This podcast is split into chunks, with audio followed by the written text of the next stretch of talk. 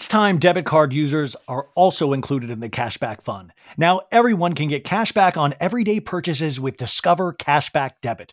That includes no fees, period. Check out transaction eligibility and terms at discover.com slash cashback debit.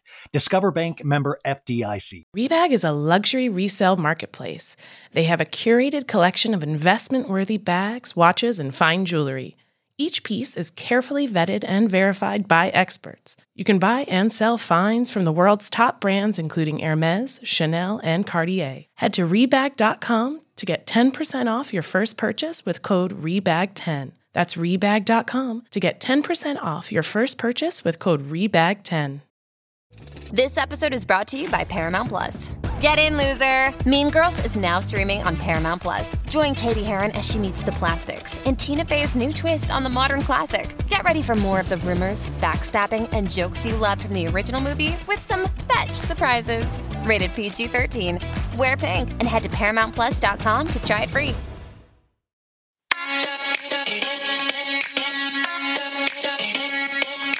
Welcome to So Bad It's Good with Ryan Bailey, the podcast where we cover all the pop culture we love to hate. From the classic reality TV moments of the past and present to the latest Daily Mail headlines and everything in between. We'll dive into all the infamous and notorious messes you can't stop watching. I'm looking at you, Jax Taylor. I'm your host, Ryan Bailey.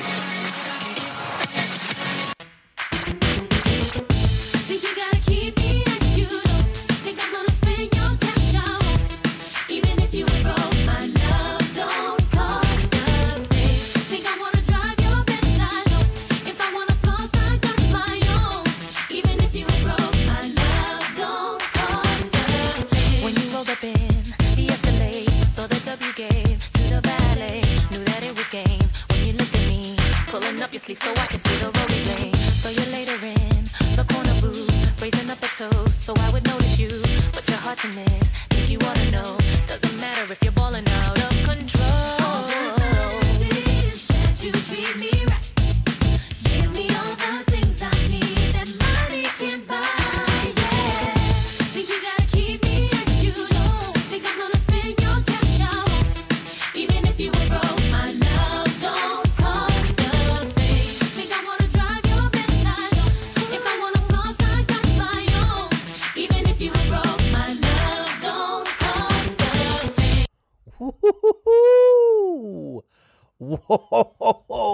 folks. Folks, folks, folks. Uh, so much has happened today. This is so bad it's good with Ryan Bailey. I am Ryan Bailey. It is Tuesday. Uh, we literally had 8,000 things happen today. I don't even think we could possibly get to it. Thank God this is a daily show. But, you know, I did, I want to. I think, as you guys know, I prayed to little baby Jesus last week, and I said, "Little baby Jesus, could you please um, do everything in your infinite power and wisdom to get Ben Affleck and J Lo together again, even though they potentially aren't a good couple together, as we've seen the first time they were were together." Um, but but could you do that for me because I needed it? Um, and uh, and guess what? little baby Jesus heard. He heard my cries for just my cries, and we we got confirmation today, folks. Now, uh, uh Deux Moi, Dumois, the Instagram account, uh, will be on Wednesday's programming. I've got to listen to it still because she used a voice manipulator because of her secret identity. And we did talk about J Lo and Ben, and and I I had to cut something out of it. Now I get to put it back in, and that was information about J Lo and Ben, and that we knew that they were together this past weekend in Big Sky, Montana. So I have been sitting on this information for days now, and it killed me, folks. It killed me. I mean, to have this kind of secret, this must be what Batman feels like on a daily basis. Just wanting to tell, like, I can do cool shit and I'm, I have a Batmobile and stuff. That's how I, I was walking around knowing this information and I, I couldn't tell people and it was driving me crazy. And yes, I did bet Sophie Ross on Monday's show that J-Lo and Ben would definitely be back together because I had inside information. So Sophie does not have to pay up on that bet. I will let Sophie off the hook on that one. Um, but this, this, guys, I don't I don't even like J Lo. I kind of like Ben Affleck. I I mean, you know, they're neither here nor there. It's it's this is pop culture when we distill it down. And this is this is even more than Bravo. This is pop culture at its finest. This is everything in this story that we love. Now, I wasn't around when at their heyday, but Elizabeth Taylor, the famous movie actor, and Richard Burton, another famous movie actor, they uh, kept getting married and, and breaking up and getting back together. Of course, we all saw that in the uh, Lindsay Lohan Lifetime movie of their romance, Liz and Dick. But they, you know, but now we have our own uh, Elizabeth Taylor and Richard Burton. I never thought it would be Affleck. I thought, but guys, I mean, just the song I played at the beginning, I had to play that because you know, we remember we saw Ben Affleck in a music video touching J Lo's uh, butt cheeks on a uh, some sort of yacht. I mean, that's all burned into our memories, right? Like, are we going to get more Ben Affleck and J Lo music videos? Like, I mean, I'm so used to seeing A Rod uh, up front at all of her award performances, and now is this just going to be Ben Affleck in there? I have so many questions, but this is what I love. Why do I love this so much? So. It was so exciting. We finally got the news broken because I was going to have to cut up the the Deux Moi interview, and I still have to listen to it back but now I can keep that stuff in. And I have gotten multiple tips about them hanging out at the vaccine special on my own, uh, away from Deux Moi. And this was really exciting, though. So, this was the news. Jennifer Lopez and Ben Affleck have been spending more time together over a week after the exes were pictured at a, her Los Angeles home in late April. Lopez 51 and Affleck 48. We forget that. She's a couple years older. Were spotted in Montana. Sources tell people they were pictured riding in a car together near a resort in Big Sky where Affleck has a home. He was seen behind the wheel with Jennifer in the passenger seat. Oh my God, you guys, stars, they're just like us. I have a passenger seat in my Toyota Corolla. I yeah, I I I ju- I saw it today. Um, okay, the quote says Jennifer spent several days with Ben out of town.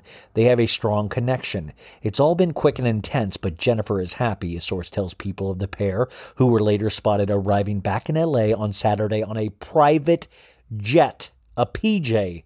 Lopez and Affleck were engaged in 2002 and made headlines as Bennifer during their years together, even co starring in the films Jersey, Gor- Jersey Girl and Gigli. They postponed their 2003 wedding days before they were set to walk down the aisle, then officially split by January 2004. Prior to the Montana sighting, Lopez and Affleck both attended and participated in the Vax Live, the concert to reunite the world. That's a horrible title for a concert. Vax Live. Vax. Vax in concert. Vax on Broadway. Uh, which aired on Saturday. They were not pictured together at the LA venue, um, but I but this is Ryan. I do have information that they were together at that venue. And we got our first picture of the couple today. Uh, Daily Mail. It showed them coming out of the private jet and them uh, in a car together. Ben Affleck at the wheel, J Lo in the passenger seat once again. Very, very exciting stuff. Um, I have a lot of questions, and it makes me want to re examine their relationship uh, to begin with, where it all started. Here is a clip from uh, 2003 Access Hollywood with uh, Pat O'Brien. Hollywood. Tonight on a Dateline NBC hour long special, this power couple share details about how they survive in this huge spotlight, working together on the set of their new comedy Gigli, and their relationship. So, you are dating, huh?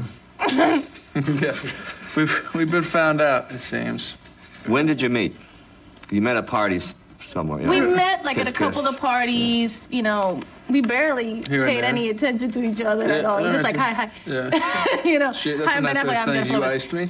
At the Yeah. par- no, you iced me. but we met. We met when we did the we did the uh, you know the, The read through for rehearsal. the movie. Yeah, the read through. The first read through. Yeah. When did you fall in love? That's the question. You keep asking that. I I want- told you, but America you can't needs to know this. pinpoint it. it was like we became friends first. that is the evolved, honest to right? God through. yeah, Yeah, yeah. it's the truth. It's the truth. The scenes were really good. The stuff was working kind of with us. It felt like we had good chemistry, you know what I mean? He liked to improv. I could improv back, you know what I mean? He's the best person to improv in the whole entire business, really. I, I, he's he's so Don't be like my mom. I'm your mom. where you're now. like, th- don't do that thing where you're like, he's the best. He he's is so though. good," I swear, I'm are not the only one who says it. I'm not the only one who says it. One of the other interesting things that's kind of really unusual about this movie is that we kind of keep the whole idea of who wears the pants Yeah. kind of goes back and forth. Who does wear the pants, by the way, in this group? In the movie, No, right here in this house. Ben wears the pants. he definitely wears the pants. Mom- no, I, I don't think. We respect each other. Yeah. But I'm traditional in a way Yeah. that I take on the woman roles in, in certain things. Like I like to, I like to cook and I like to make sure he has things. You know, I, I'm a I'm a caretaker. I like to take care of people, and I'm. It's no different in our relationship. I I like to make sure that he has everything he needs. When's the wedding? Bring in the priest. Right We thought, now. what better, what better way to do Well, they're going to ask you that question all, all weekend, next weekend. Yeah. You got Yes, plans you're right. This summer, next summer? What do you think? I When fully should don't we do expect it? you to answer this, by the way, but When should we do it? Yeah. You tell him. Ah, young love. Well, um, you know, I was thinking though, I I want to know now every detail because we moved on. I mean, he moved on to Jennifer Gardner, obviously, and she moved on to uh, uh, who was the Skeletor guy, Marc Anthony, and uh, and and and they both had many loves. But now I'm like, was this something? was this something more than I mean we we we gave it a name Bennifer but we've given many celebrity names over the years now I want to know also they said they, that that they they canceled the first wedding 3 days before the wedding I want to know what went down there I want to know I want to know now so much more and I think why I like it is because as I get older you do get more re- you get more reflective and I'm kind of just like that must be so powerful for both of them, you know, like to be at a young place in their careers. And, you know, all these years later, they're rekindling and they get to catch up on stories. And Lo gets to find out what it was like to play at the Super Bowl. And Jen gets to find out what it was like to go to rehab uh, a couple times and play Batman and and you know so many cool things. I I just now I want a documentary series. I want like a chaotic K-fed Britney Spears kind of jam. Like I need a six episode HBO Max uh, reality show with these guys, just following Ben and Jen. Um, you know, a reboot. We're rebooting Bennifer. That's what this is, guys. This is a reboot, and we need to give it up. But I, I for one, am very excited about this stuff. I know a lot of people and there is credence to this, says, well, this is a PR stunt. Ryan, this is a PR stunt. And I'll be like, why are you using my name? Uh, but, you know, people have said, Ryan, this is a PR stunt because, and this is something that I've told you guys many times listening, uh, the photos that were given to us is from a company called Backgrid. Now, Backgrid is very interesting because it's usually, it's a very well-known paparazzi photography agency, but it is also known for uh, being a paparazzi agency that people like the Kardashians will hire for people to take um, uh, paparazzi photos of themselves, like, you know, a tentative look of Kim without her ring on the beach. You know, those shots that they want us, the public, to see. Or that shot in Wyoming when Kim and Kanye were in the car and fighting and we saw Kim crying. These are all backgrid exclusives, you know. This isn't some paparazzi out in the woods hoping they're going to get a shot in Montana. This is a tipped off uh, photographer. So, in that sense, I do believe Ben and Jen wanted us to be aware, but I don't think it's a PR stunt in the sense to help either of their careers. Now, I could be completely ridiculous. I do think Ben Affleck, for as uh, you know, star driven as he has been, I still believe there is a general consensus that, uh, with him at least, that he wants to be a good actor. He wants to be a good writer, a good director, and I believe he really believes in the artistic side of Hollywood. And J Lo to a degree, but J Lo, you know, when you're in music, it is about more pomp and circumstance.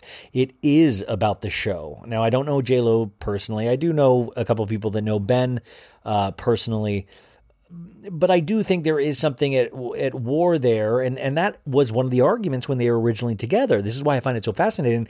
Is that remember we got the Bennifer glow up? Ben all of a sudden started. He was tan. He was wearing fitted suits. His hair was was coiffed.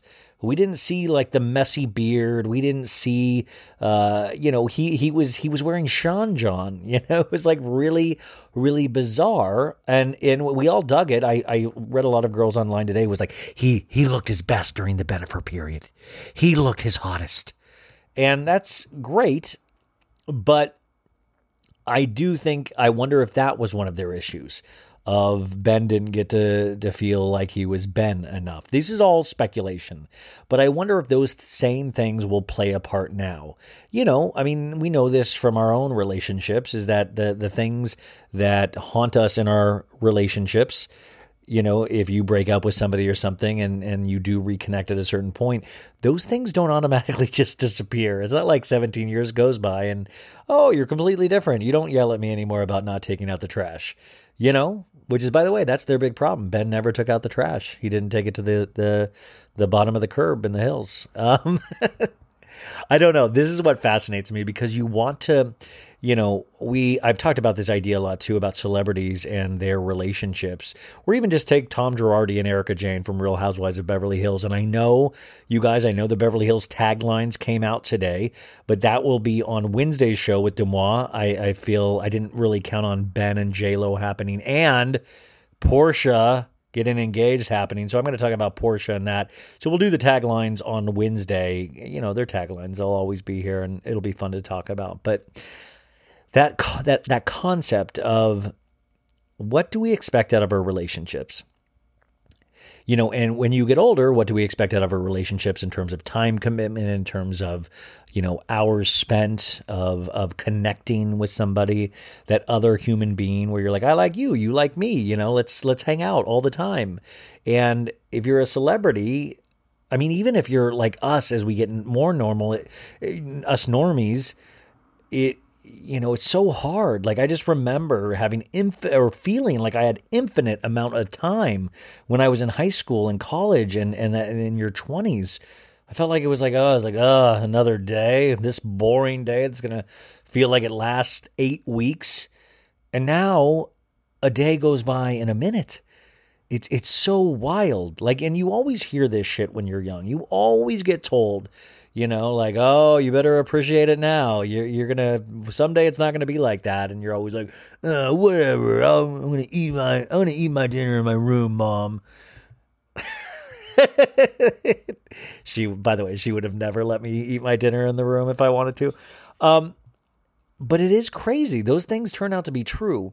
But uh, it is one of those things. As you get older, you you wonder if you can have that closeness, and you hope you can have that closeness again. But then I'm so curious about when you add celebrity onto it. I mean, we've theorized with Erika Girardi and Tom Girardi. Um, you know, they obviously probably didn't spend a lot of time together, especially in the last ten years. They both were very busy. Him, of course, defrauding people, and Erika spending that money that he had gotten from defrauding people. Um, and she did a couple concerts as Erika Jayne. Uh, also, I did find it fascinating though. She used they did like these quotes, these you know the Housewives taglines, and she used the name Erika Girardi on the Bravo TV app, and I thought that was very telling. Um, you would think if she was really truly trying to distance herself, she would use her own last name. So I'll be very curious if there's a story behind that. Usually there is. But basically, you guys, I just wonder. I want relationships, I want celebrity relationships to have that thing that we all know in our relationships. I think that's what makes us so curious is that if stars, you know, like Us Weekly says, are they really like us? Stars, they're just like us. Are they really like us? I mean, they're obviously not superhuman. They obviously, you know, like I said, Ben Affleck has gone to rehab a bunch of times. J Lo has suffered many relationships that didn't work. So obviously they go through pain. I just want to know. And obviously, we also got A Rod. Uh, we had a couple things, um, a little press snippets saying that he was devastated. He's devastated right now. Uh, friends of A Rod say A Rod is devastated. And I'm so sorry to hear that, A Rod. That sounds horrible. Maybe you can cry in your DMs to Madison LeCroy from Southern Charm about that. Um, I don't. Yeah, I don't even like sports, so we're good there. Um, oh, also today on the show, Tracie Morrissey is going to be on, host of Pot Psychology, uh, and and so many. She's just a really amazing uh, pop culture person, and we talk about everything, including the first episode of RHONY.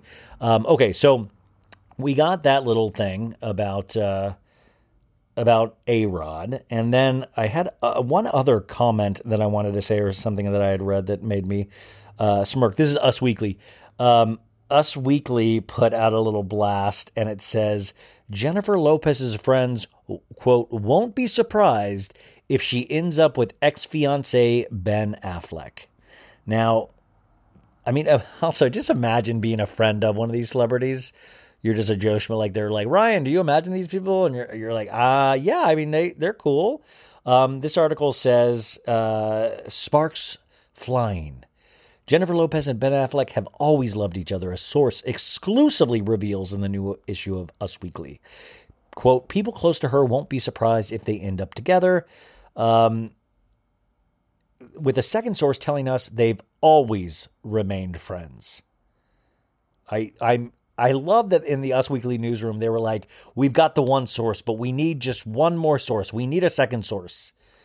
Um, Us confirmed on April 30th that the duo have been spending time together. Blah blah blah. Ben and Jennifer had a heart to heart, and it reignited the spark between them. The second source tells us.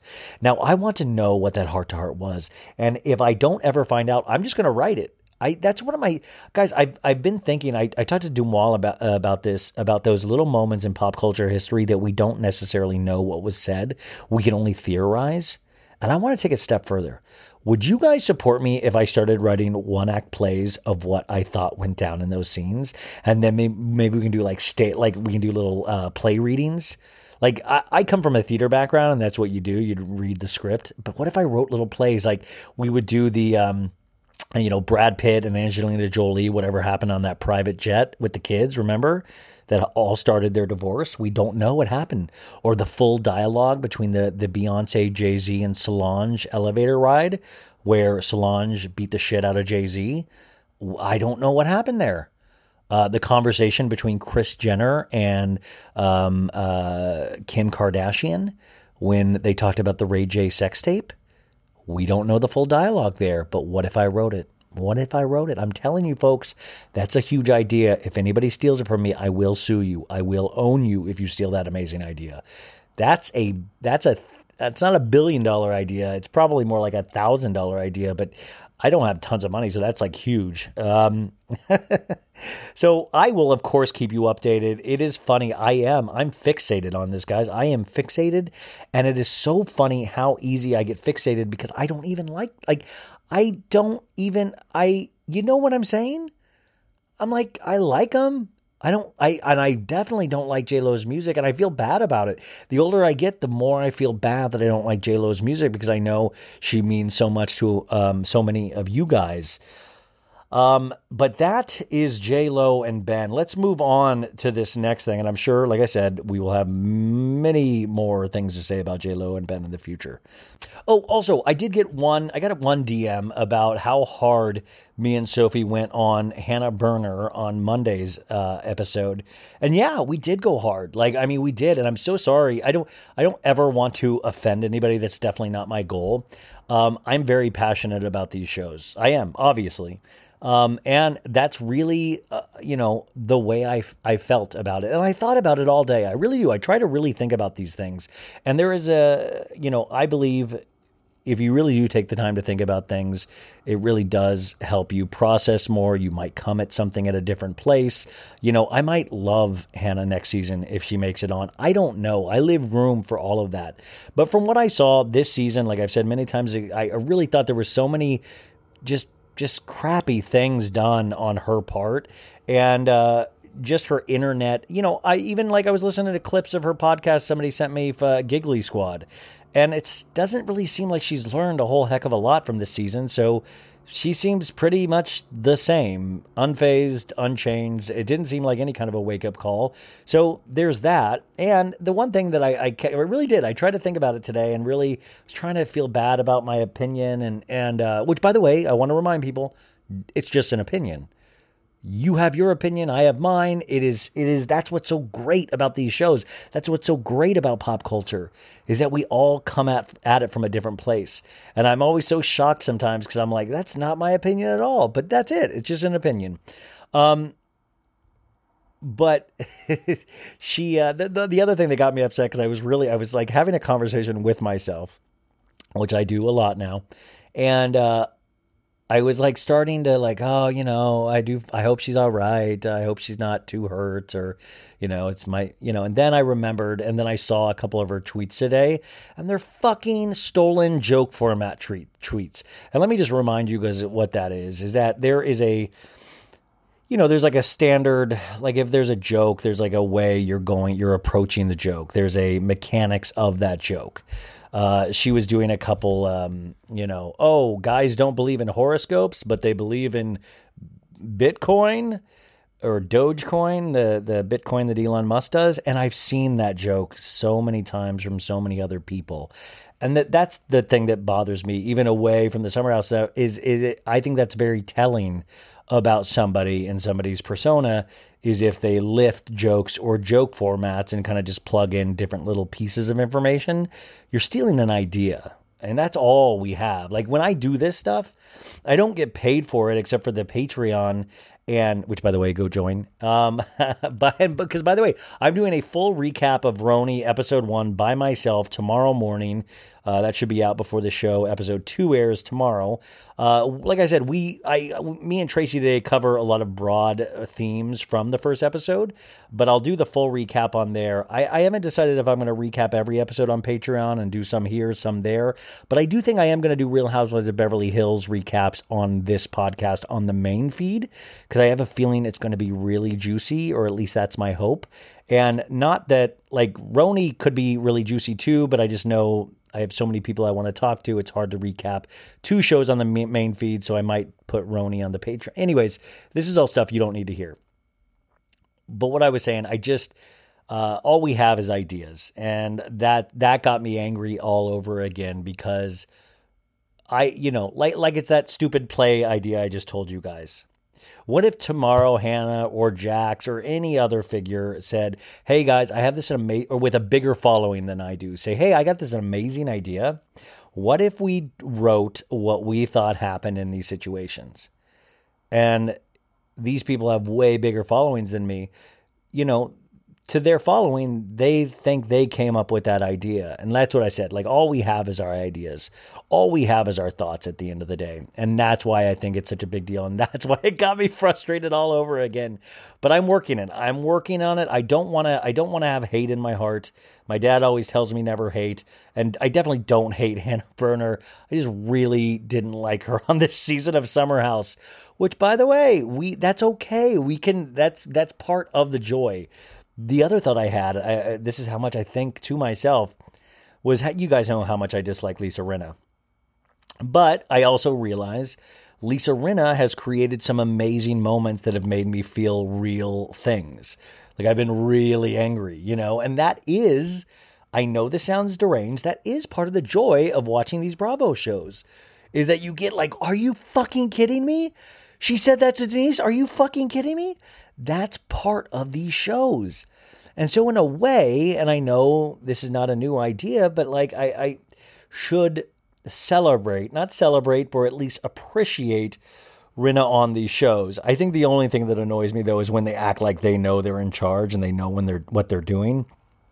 When in reality, I think just Rinna's really just nosy and just really can't shut up. So I think that's more what it is than her like creating storylines. I think she's just kind of like just trying to jump into anybody else's storyline. Uh, but t- you know this this uh, this year she'll have Rinna Beauty to talk about. So um, okay, let's move on to the Real Housewives of Atlanta story that has shocked the Bravo Nation on this Monday in May. Now today we uh, I woke up to a picture of Porsha, Porsha Williams, of course, from Real Housewives of Atlanta, legend. So she had a picture today where it looked like she could have been slightly pregnant. It might have just been a long flowing dress, uh, but she was with Falynn's ex, Simon, and she had her hand kind of on his stomach area with a what looked like a huge engagement ring. But then Dennis, her ex that she has a child with, was on the left side of her. So it was like one of the bizarre photos, like about Mother's Day. I, you know, it was like one of those, like, huh? And the Instagram detectives were a buzz. They were like, what is happening here? This is crazy. What is going on? It's very exciting. It, it, I mean, it's in the same vein as Ben and Jen and just like pop culture excitement. Um, but uh, so so this all happens, and then Porsha, four hours ago, this is um this is like eleven thirty nine p.m. on Monday night. She posts her and Simon a picture of them and says. Our relationship began a month ago. Yes, we are crazy in love. I know it's fast, but we are living life each day to its fullest. I choose happiness every morning and every night, tuning out all negative energy and only focused on positive wishes. He makes me so happy, and to me, that is what matters most. New paragraph. For all of you that need facts, I get the optics. But Simon filed for divorce from a previous marriage in January. I had nothing to do with their divorce filing. Of course, she's talking about Simon and Falynn, who Falynn, by the way, just to remind you, was on Real Housewives of Atlanta as a friend of. Uh, okay, so I mean, Porsha was at their house. It's wild. I mean, Porsha was in a scene with Simon and Falynn. Okay, so um, I had nothing to do with their divorce filing. That's between the two of them. Falynn and I are not friends, and Simon's divorce has been settled. Our relationship is a positive, loving step forward in everybody's lives. New paragraph. Simon and Dennis are committed to being respectful and supportive of my happiness in this situation, as well as being the best co parents they can be to baby PJ. Two black men stepping up and being amazing people. Let's praise them! Exclamation, exclamation, exclamation, exclamation. Paragraph break. It's truly a beautiful moment in my life, and we cannot wait to spend the rest of our lives together.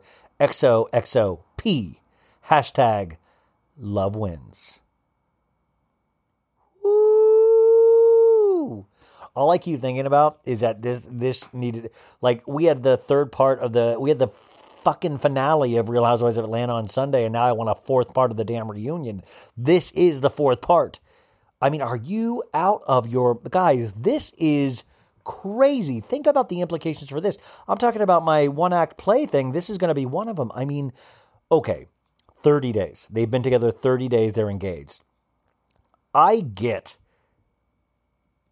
being madly in love. I get it. I get the concept of it.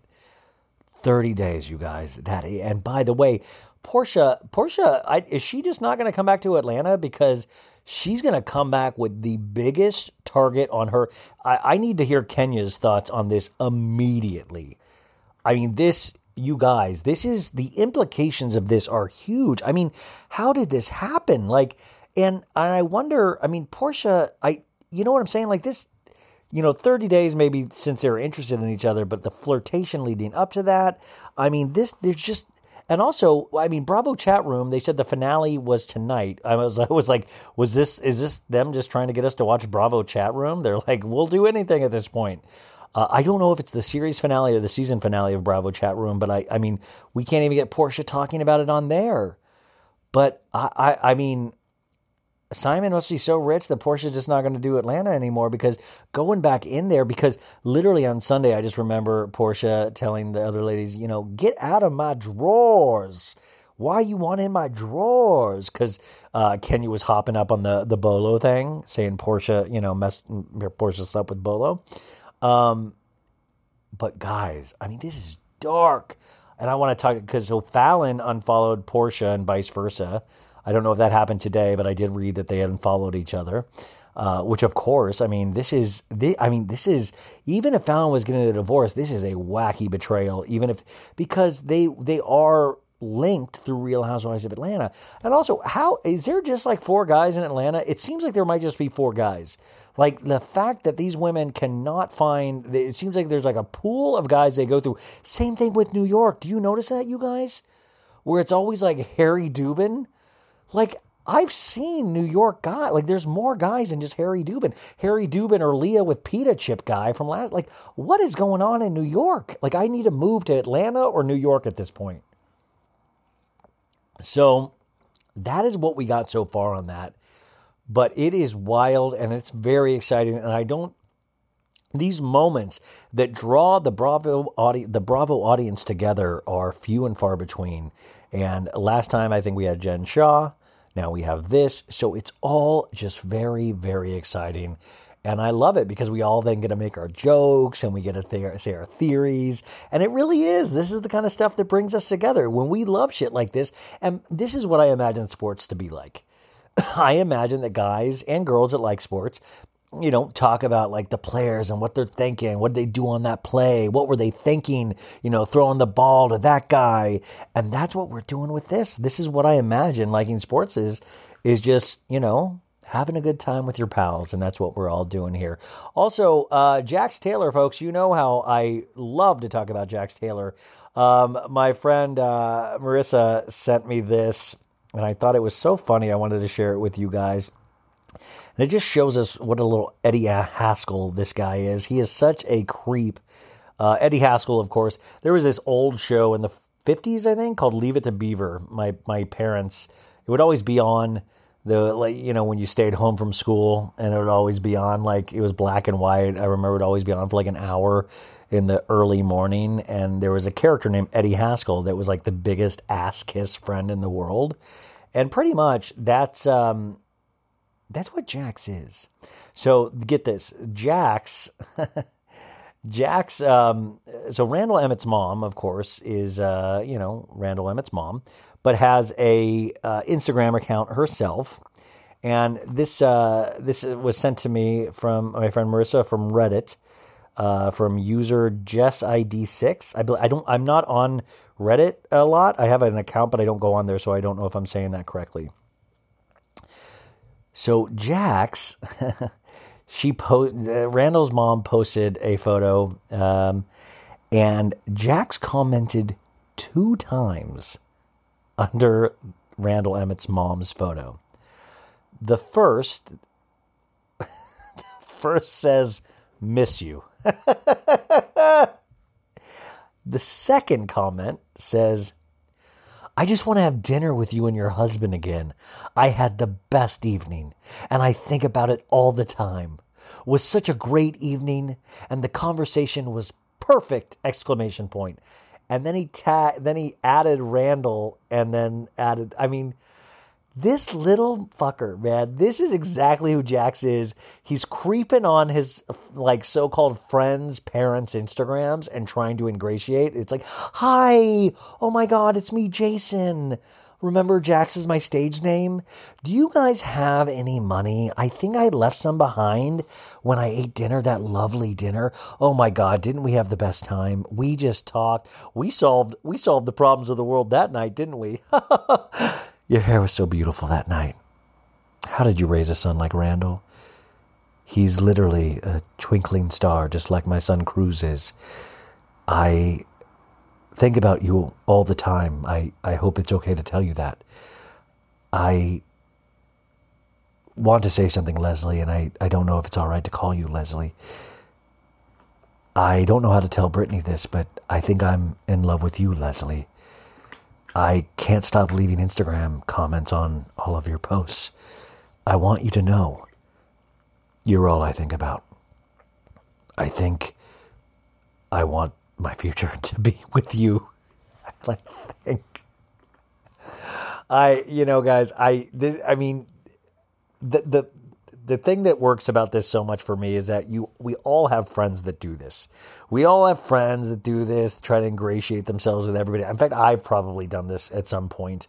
Um, but it's just that Jax needing people like I'm telling you, that's the thing. Why we always say like, how did Jax like lie, cheat, and steal with all of his friends, yet they still kind of remain friends with him because of shit like this.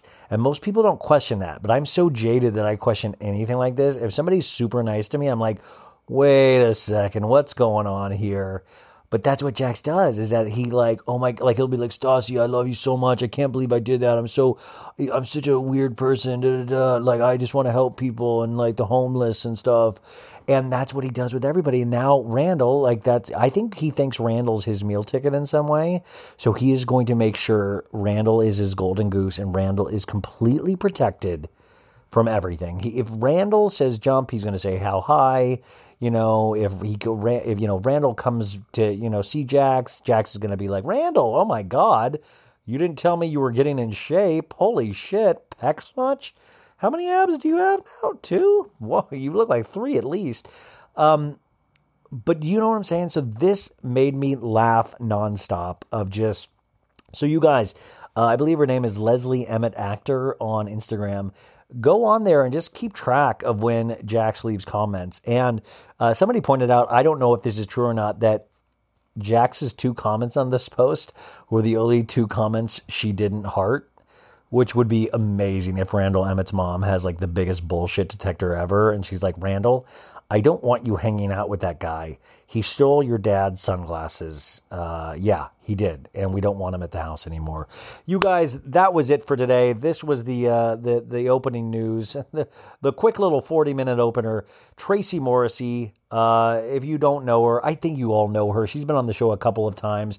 She's just really, really super funny to me. She loves all the same stuff we do, and she's kind of like a genius. Like she's been like there's a story she tells about working for Vice, and you forget how many things she's been a part of.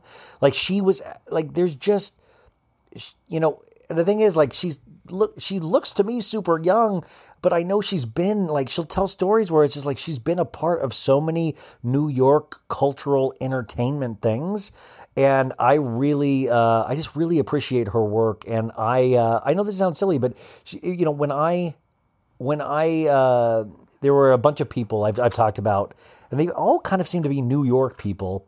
But when I started this podcast, and even before, there were people that, I followed, and I was like, man, I would love to talk to this person one day. I would love to just pick their brain about these things. So it it it uh, it tickles me to no end that I get to uh, talk about this, and it's a really relaxed conversation. We go into uh, we go into cults. We go into Vice, we go into Leah, we go into RHONY, we go into Real Houses of Beverly Hills, we go into Mare of Easttown, the new HBO show. Um, but I think you're going to really love it. Uh, so here she is, my conversation with the one, the only, Tracie Morrissey. Oh, and you guys, I am going to put her uh, new uh, pipe accessory company um, on the show notes, but go buy something from her. Like, uh, I want to, God, that Jameela Jamil shirt, I definitely, we talk about it, but it, there's some cool stuff in there. So go check it out. I would love to um, get some baddies over there and uh, show our power. But, uh, anyways, guys, I'll talk to you on Wednesday. Here she is, Tracie Morrissey.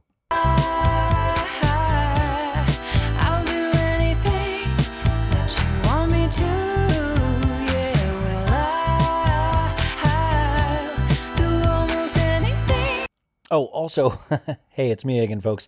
The first five minutes of this are not in this because I need an audio file that Tracie has, and I have the other audio file, but you're going to get the Zoom file. It's this is really technical, so you're not going to understand. But I'll probably update the um, I'll update the audio file at some point tomorrow if you want that five minute intro and us beginning to talk about RHONY. And it is it is amazing, but I just wanted you to know we pick up uh, kind of mid sentence. So uh, here's Tracie Morrissey.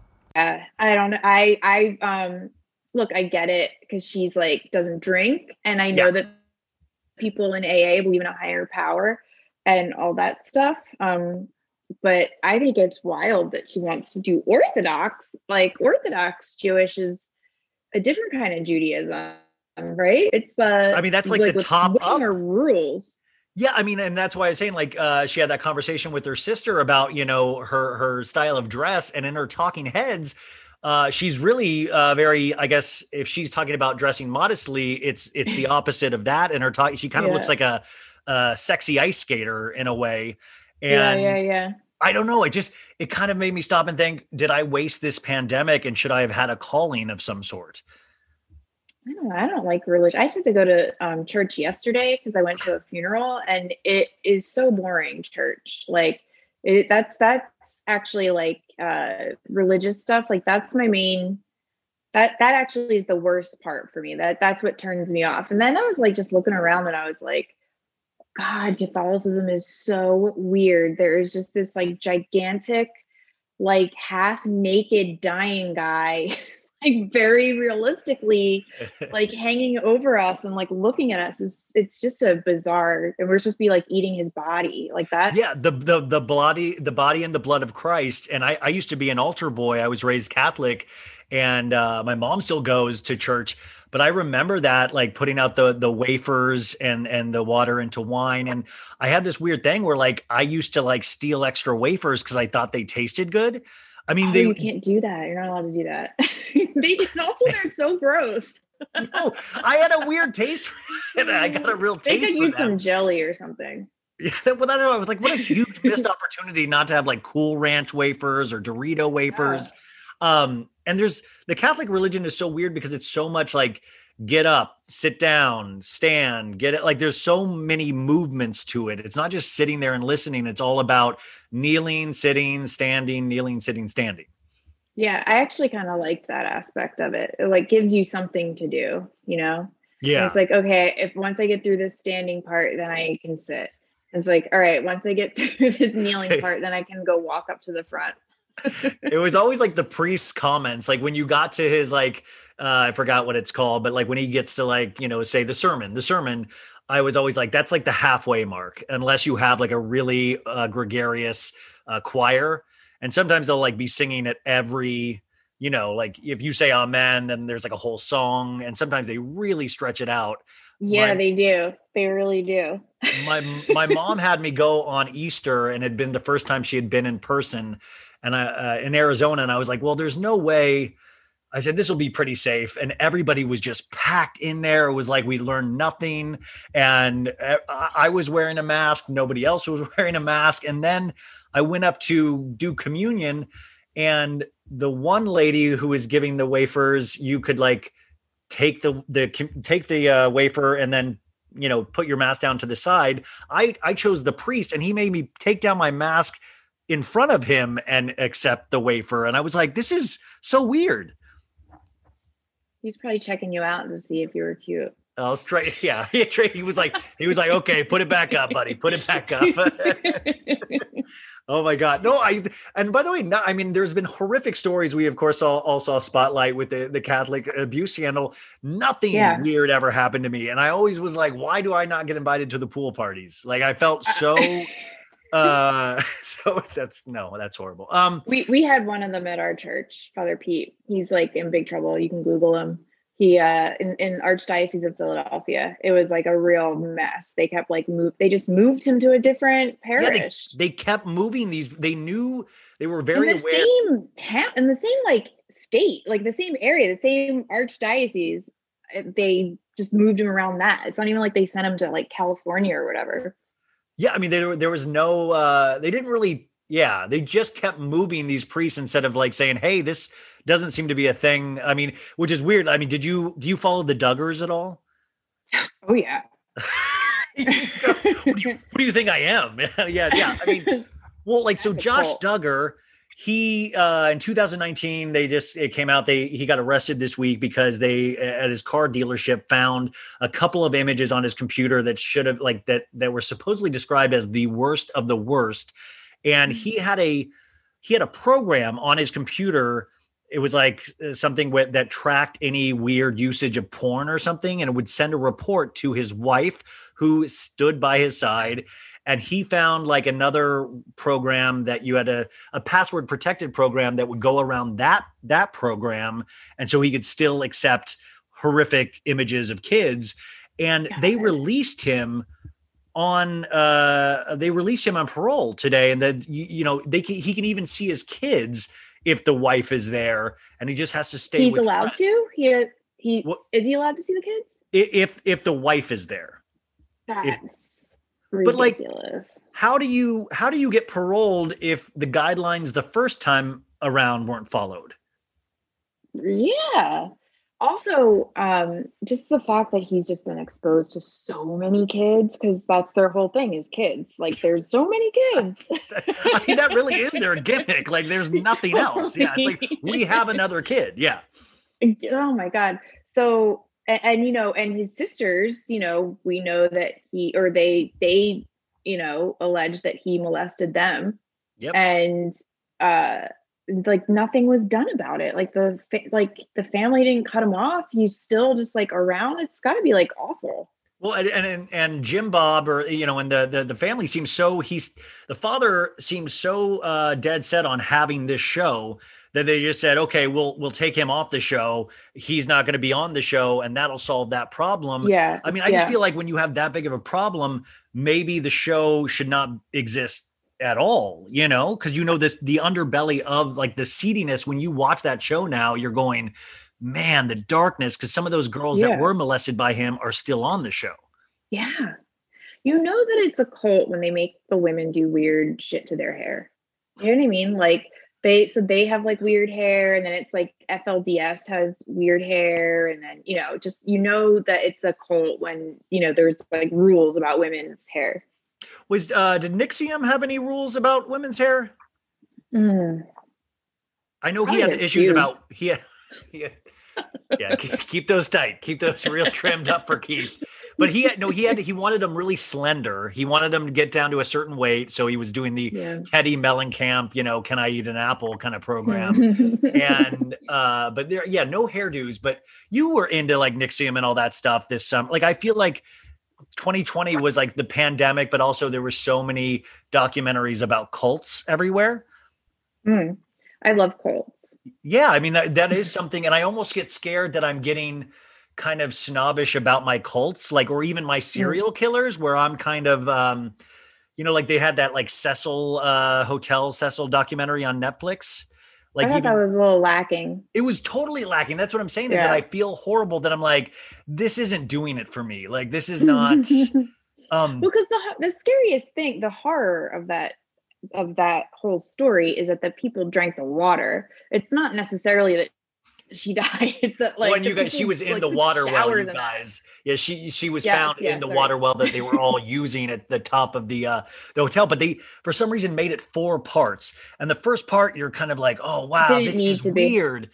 And then by the fourth, you're like, oh my God, I'm just watching YouTube clips. Yes. Yeah, which I had already uh, seen all of those because I got I got real into that case like a few years ago. Did you uh did you see that on Netflix they just released Sons of Sam last night? No, wait, what Sons of Sam? Sons of Sam, it's another docu series, um, but it's about that uh, there was a man that was uh, positive that Da- David Berkowitz was not act. Wait, I, wait, what was his name? The Yeah, of Sam? of Sam. Yeah. Yeah. he was not uh, acting alone. That it was a group of people uh, doing the killings in New York. Oh. So, and I got to tell you, I only saw the first episode while I was, I put it on when I go to sleep. And uh, I really, it was like they were showing like, you know, archival footage of New York in the 70s. And it kind of like was fascinating in a different way. I don't know if it continues to be good, but it was uh, already better than the Cecil Hotel one. Oh, cool, cool. All right, I'll put that on when I'm going Cool, to sleep cool. later. Yes, yeah. Um, uh, okay, so before we started, I told Tracie, uh, I warned Tracie that Ben Affleck was back on Raya, and she did not know because she had been busy the last couple of days. And you, you, t- she told me that she had been on Raya, and you like any celebrity that you see on Raya. Is that true? yes, just to see if they like me back. Has any of those celebrities liked you back? Yeah, a bunch of them. wait, wait, but like Raya's like Fight Club. You can't talk about Raya, right? Um, yeah, I, I mean, I guess that would be. I mean, no, I can talk about Raya. I won't. I mean, I don't want you to get say- kicked off Raya, but I, I'm, I'm oh, no, I'm not on it anymore. I um, I'm dating someone, so I don't need Oh. to be on it. Is that a podcast exclu- exclusive? Is it? Is it? No. Um, no, I'm not like coming out of the closet about it. I mean, I'm like, uh, yeah, whatever. well, my thing was, if you weren't dating anybody and Ben Affleck, like how would your personal feelings about Ben Affleck, which I don't know what they are, would they come into play if you matched with Ben Affleck, or would you be like, it's Ben Affleck, I got to see where this this road leads me? Yeah, ab- yeah, I would absolutely go out with him. You know that he's because you know what it is is that usually, um, I mean, he's successful, and usually like guys like that, they'll buy a whole meal. Like they won't even like just meet you for a drink first, which is like always weird because like usually you just want to meet for a drink because like you know what if I don't like this person, but they're confident enough to know that you're gonna want to like have a meal with them because it's Ben Affleck. So you get a whole like meal out of it and like a couple of drinks. So I love. I i've never I've never matched with him. I've never even seen him on Raya actually. I love that you're still though like such a New Yorker where you're like it's a full meal. You're not going to turn down a full meal. Like that's uh, you got to eat. Yeah, I guess they wouldn't be like that in LA. it's like nobody eats. They weren't. They're like, "Do you want to share a salad?" um, you just you just launched. Uh, it's Pipe Dreams, right? Yes. Okay, and it, it's on Pipe Instagram. Dreams. Pipedreams.fun, Yeah, and that's also the, the web address. that's the You- web you- address. Dot fun is a thing. I didn't know. Yeah, I had no clue uh, either. But you guys, if you are into smoking accessories and pipes and things like that, it's like there's like a Cactus Jack one that's amazing. She has a Jameela Jamil uh, t-shirt that's like, Oh, uh, wearing it. oh, she's wearing it actually. Like that's it's, it's awesome. It's like an airbrushed uh, t-shirt and it says pot psychology at the bottom. Um, there's uh, just really cool things. What even made you? I mean, I know you you you like smoking, but like, is that what made you think that you could create something that that you wanted to sell? Um, well, I was just like making merch for the podcast and I was like designing shirts. And then I like I actually went to college for graphic design. So I was having fun because I hadn't done it in so long. So I started like making other stuff. And I was like, I can just like do I can just like drop ship some stuff. And then all of a sudden I started like seeing like pipes that I thought were cool. So then I just I don't know, I just started ordering stuff. And then I was like, oh, I guess I'm like in retail now. I'll just like launch a site. Uh, but yeah, it was. It's it's just like I, I don't know. It's just like a curated selection of things that I like. Yeah, no, it's totally cool. I really, uh, everybody should go check it out if if you uh, if that's your thing. But it it was actually really cool and made me wish I smoked more. Um, but I was like, oh, that that T-shirt is dead. And then I was like, oh, can I pull off a Jameela Jamil T-shirt? Can I? Uh, I, I don't know if that's something I could pull off. You don't think you could? I don't know. It's like a really, I don't know. Yeah, you know what? I'm gonna. You know what? You Maybe if it was in maybe if it was in black, I'll send you one. Maybe if it was in black. Would you prefer black or white? I feel like black think- is like more like um like a like a concert shirt. you know what I mean? yes, I'm more of a concert guy. Yeah, black would totally. I cannot wait to pose in front of a car in that t-shirt. Um,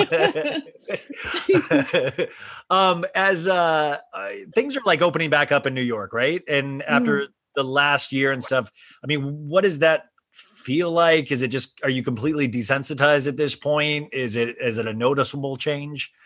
it's like impossible to get a table at a restaurant now. like it's absolutely impossible because it's still limited capacity, but everyone's going out. So like forget it. Like you can't if you have to like plan like weeks in ahead, which is really annoying. Uh but yeah, no, it's nice. I um really, really, really enjoyed this last year of not experiencing any FOMO at all it did like wonders for like my mental health and my like general well-being so uh, like you know i feel like fomo is going to start kicking like like when i couldn't go to leah's um premiere party because i had to you know go to a wake so i was like oh man when i saw i was like in page six like the next day i was like And Azale- "Oh, Azealia Banks was fun." there. I Lourdes was know, there. I I mean, like. I, it really what I wanted to ask you about that of like just the kind of weirdness of there's like a a Studio 54 quality to like that that Real Housewives of New York. I don't know if has ever had where it's. I don't know if they've ever seen. I don't know. Like the Leah thing is just interesting with who she knows and who is surrounding. I don't know. Like, do you know what I'm saying? Where it just it feels so bizarre that that world is opening up potentially RHONY. Like it, it, it- I, I don't know what uh, my thoughts aren't clear. I just felt so weird to me when I saw all of that. I just kind of assumed that like it was like that Real Housewives of New York was like getting closer to like my circle because I'm just getting older. I'm like That's now I'm like their age. Well, like I started great- watching this show and I was like 26 or 27. Well, I loved last uh last season when they went to like it was like a married to the mob launch party and and Sonja was there and I think Sonja was like, This is the best thing You know, and she was just she was like going up to strangers, like, let me see your dick. Um she loved it. She was like having the time of her still life. texts with some of those guys. Oh, I'm sure she does. I mean, Sonja seems like as and once she gets ensconced in a party she likes, she's probably the best time ever, you know? Oh yeah, I bet she's fun to get. Uh, but you know, you probably can't get wasted with her like too much because then like she starts to become like your responsibility. Like the closer you get to her, that she's like one of those kinds of friends. Yeah, like you always had like is Sonja okay? Who's who has eyes on Sonja? Who Yeah. has eyes, you know, like um Sonja at a music festival would be really fascinating, I think. I've seen Housewives at Coachella. Wait, When I was- I, wait, wait, I almost think are like, are you mean like as a band, like they were performing, or you mean you just saw them watching? No, I've just I've just seen multiple housewives at Coachella. Like I went two years in a row. I saw Kyle Richards, or maybe three. Um, one the one time I took a bunch of mushrooms before I went through the entry, like the gates, and they were I was going through VIP section, and then I turned around. I was uh, like they just started to hit me because you know I had taken a long cab from Palm Springs. And I turned around and Faye Resnick was behind me Oh my and I was so high, and she was so tiny. And then Kyle was behind her, and they seemed a little high to me. I allegedly, but they seemed like they were having as good a time as I was. So Uh, one time I was at Coachella and it was the year Prince uh, headlined, and I was Oh, on cool. uh, mushrooms and Molly, and me and my buddy Nick, we we had like that year was just lucky, and we had like backstage, so we were like, oh, we were waiting for Prince to come out. We were like, oh, let's run back to the bathroom really quick, and we were like super fucked up, and then we ran smack dab in um into a shirtless David Hasselhoff. oh And my if you- god, yeah, and he was all sweaty. and if you're like messed up, if you're messed up, it is the last person. Like just like I grew up watching Knight Rider, and it's like like all of a sudden I bump into a sweaty David Hasselhoff, and I was like, I'm so Was he sorry. performing? I mean, in a way, I guess he was, but like, then I remember we had to move then seats because then when we got back, we were sitting next to, and this is, you, I know you are a celebrity rehab fan. We were sitting next to Bob with the hat. Oh my god. uh, yeah, who was one of the counselors. And I was like, I do not need to sit next to Bob when I messed up and feel bad. Like the whole Exactly. time Although he seems bad. like he's pretty chill. No, I know, Um, but, that is that knowing look. see. He would give you that knowing look, like "Have a good time, man. Have a good time." You know, like, and you just don't want to think about that when Prince comes out. disappointed in you. What- me and Drew need to talk to you. Johnny Depp like met him at Viper Room or something once, and then completely based his like his like can style on it? Yeah, like- you know, it's- do you- Whenever he like goes to can like on the red carpet, he like dresses like like that guy exactly. Well, they, I mean, Johnny Depp and Lenny Kravitz are two people that it's like, you know, it, it seems like it takes so long to get out of the house. Like there's so many bracelets involved, there's so many Exactly, necklaces. rings, yeah. And then Johnny, if you're probably around him, wants to tell you a story of which, you know, person gave him which special ring, or it's just like too much, you know? It's a lot. Yeah. Scarves and everything. Yeah, it's like it's like a whole thing. Um, you didn't make Leah's page six premiere party, but there was a party that I saw you at. Uh, I think it was Gabby Bluestone's book uh, release Yeah. party Hype. Her book hype, and um, and it was really crazy because I saw it was like you took a picture with Cat Marnell, Gabby, Leah, and I know Naomi Fry was at that party, and I was like, is this fucking like Mrs. Parker and the Vicious Circle over there? Like it was like but it was one of those kind of you probably did grow up in a way with those people, right? Um, I've known Cat and Leah for years. I mean, I've known them all for years, but like Cat and I know Cat and maybe no, and Leah like the longest probably, or like uh, yeah, I don't know because I'm old, but um, yeah, and I've known uh, uh, Naomi for years, and Gabby I used to work with. At, she worked at Gawker, and then she worked at Vice. Um, yeah, but It's it was the weird, first time I had seen people like like a like it was the first time I'd seen media people in so long. I kind of missed media parties. But what, was that like too much though? Because it felt like all of a sudden that's like at a hundred, you know, like that's a big like I saw all those faces and I was like, wow, no, this is like awesome. Oh, okay. So you you said earlier though the FOMO thing, and like sometimes I'm getting scared about the reentry of like I don't know if I have the wherewithal to. Like I was going to a lot of concerts, I was hanging out with a lot of friends, and like there's been a year of not having to do any of that, and it is one of those things that I worry that like I have not trained for any kind of reentry. I get like I'm used to talking to people behind a microphone. Um, and I know you said like, so what do you consider what do you consider too much as we re-enter as opposed to things you like? Uh, hmm. Hmm. Well, you know, I don't love hugging. so like I love I kind of was really comfortable with like not having to hug or shake hands or anything. And now I feel like hugging's starting to come back a little bit. And hmm, it's not, you know, for me. Yeah. Yeah, no, I mean it's uh I'm yeah, I'm not a hugger and I get really nervous and awkward around people uh just yeah, with touch and all that stuff. And then you see those people, I remember watching people at work and you had those guys especially that would want a deep hug with all girls, you know, and I would be like how do you like it's never something I want to do, but there were those and I worked around actors, so that says a lot too, but it was always like deep hugs. And I was just like I don't want a deep hug with anybody, you know? No, no, I don't like to hug anyone at work for sure. Uh, which is why I love working from home, doing my own business. It's, you know, I don't have to hug any creeps. um okay so pot psychology is your podcast that you co-host uh with your co-host rich. And um you guys have a patreon where you covered the entirety of real world homecoming.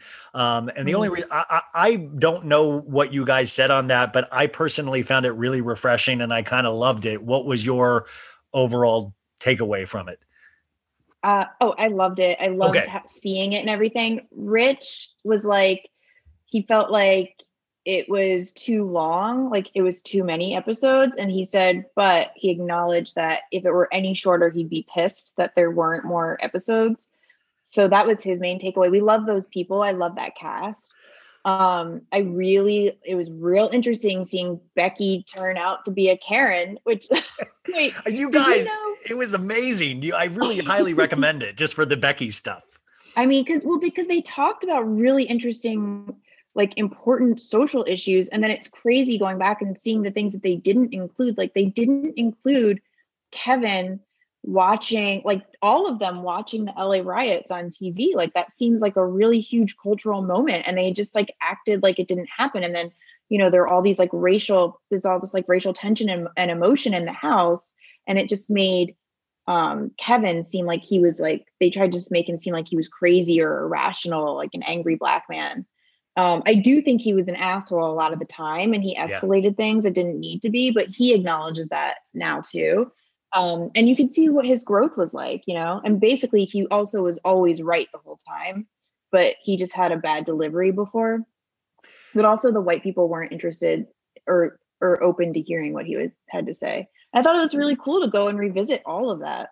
I thought it was actually yeah really well done and and I'm not used to I guess what I found refreshing was I'm not used to actually ideas being presented in reality show format anymore because what real world turned into was just like then like who's fucking who and like Yeah, let's drink vodka drunk. drinking vodka Yeah. Red Bulls and smoke you know like it, it turned into a completely different thing than actual issues so it was like kind of startling to have these people having real conversations and the Becky of it all because you guys they Mm. took the footage from the first season and they would clip and you just saw how there was no change that there was no like becky Oh, I like thought she got worse. I thought that's the what- well- was that she regressed. well th- that she was saying sh i will not be told like i will not be told how to feel i will not be and it was really uh uncomfortable to watch and they kind of inter- interspliced other footage from the first season with becky and also you guys you might not know this but becky john lennon lived in that loft with them the first season because becky Becky let us know for the first time that she has a, a Ouija board and she was pals with John Lennon and she was super cool about it. She said her and John were peers and they just had like a really, but that uh, who When knew he that? passed, he came to her. Yes, because of course he would. I mean, but that's the but that to me is such a specific detail that totally makes sense in a character arc of like, of course Yes. Becky thinks John would find her fascinating, you know? Well, you know she's in a cult. She's in a cult. No, I didn't know that. Oh my god, the guy. You know how like they show her and she's like, yeah, and I teach like about like blah blah blah. Um, the and then there's like a, a board behind her and has like a diagram of chakras. and then the guy that like his religion I, I don't know the name off the top of my head but like he um he was a cult he was russian she was like she described him she's like i'm just telling you that i've you know been through the teachings of this like astro you know like neurocyst. It was like some word that wasn't like real. And um yeah he's he was like kicked out of russia for like for starting the cult there. Uh he's he's like um it- it's crazy that that her father who apparently was a very well respected psychiatrist and like a published psychiatrist um like got real into this guy and and becky did too she's like just not she does not have her feet on the ground that's Oh. that's the issue with becky but but it's a it's a classic reality show trope now. I was of people, um, and I know you don't watch Summer House, but there's a character Hannah Berner that I think you're probably aware of, uh, Mhm. and she just. I feel like ego gets in the way of ever making any forward momentum in their own lives because they're so no, I am right, I am right, I and there's no like and in a way I'm kind of fascinated with that because I don't have that personally and I admire it sometimes, but it sometimes gets in the way of every and it, it- we see a lot of these people on reality shows because I think they apply for them because they think they deserve to be on TV to begin Mm. with. yeah Um, Well, yeah that they that they think that they're interesting enough like yeah.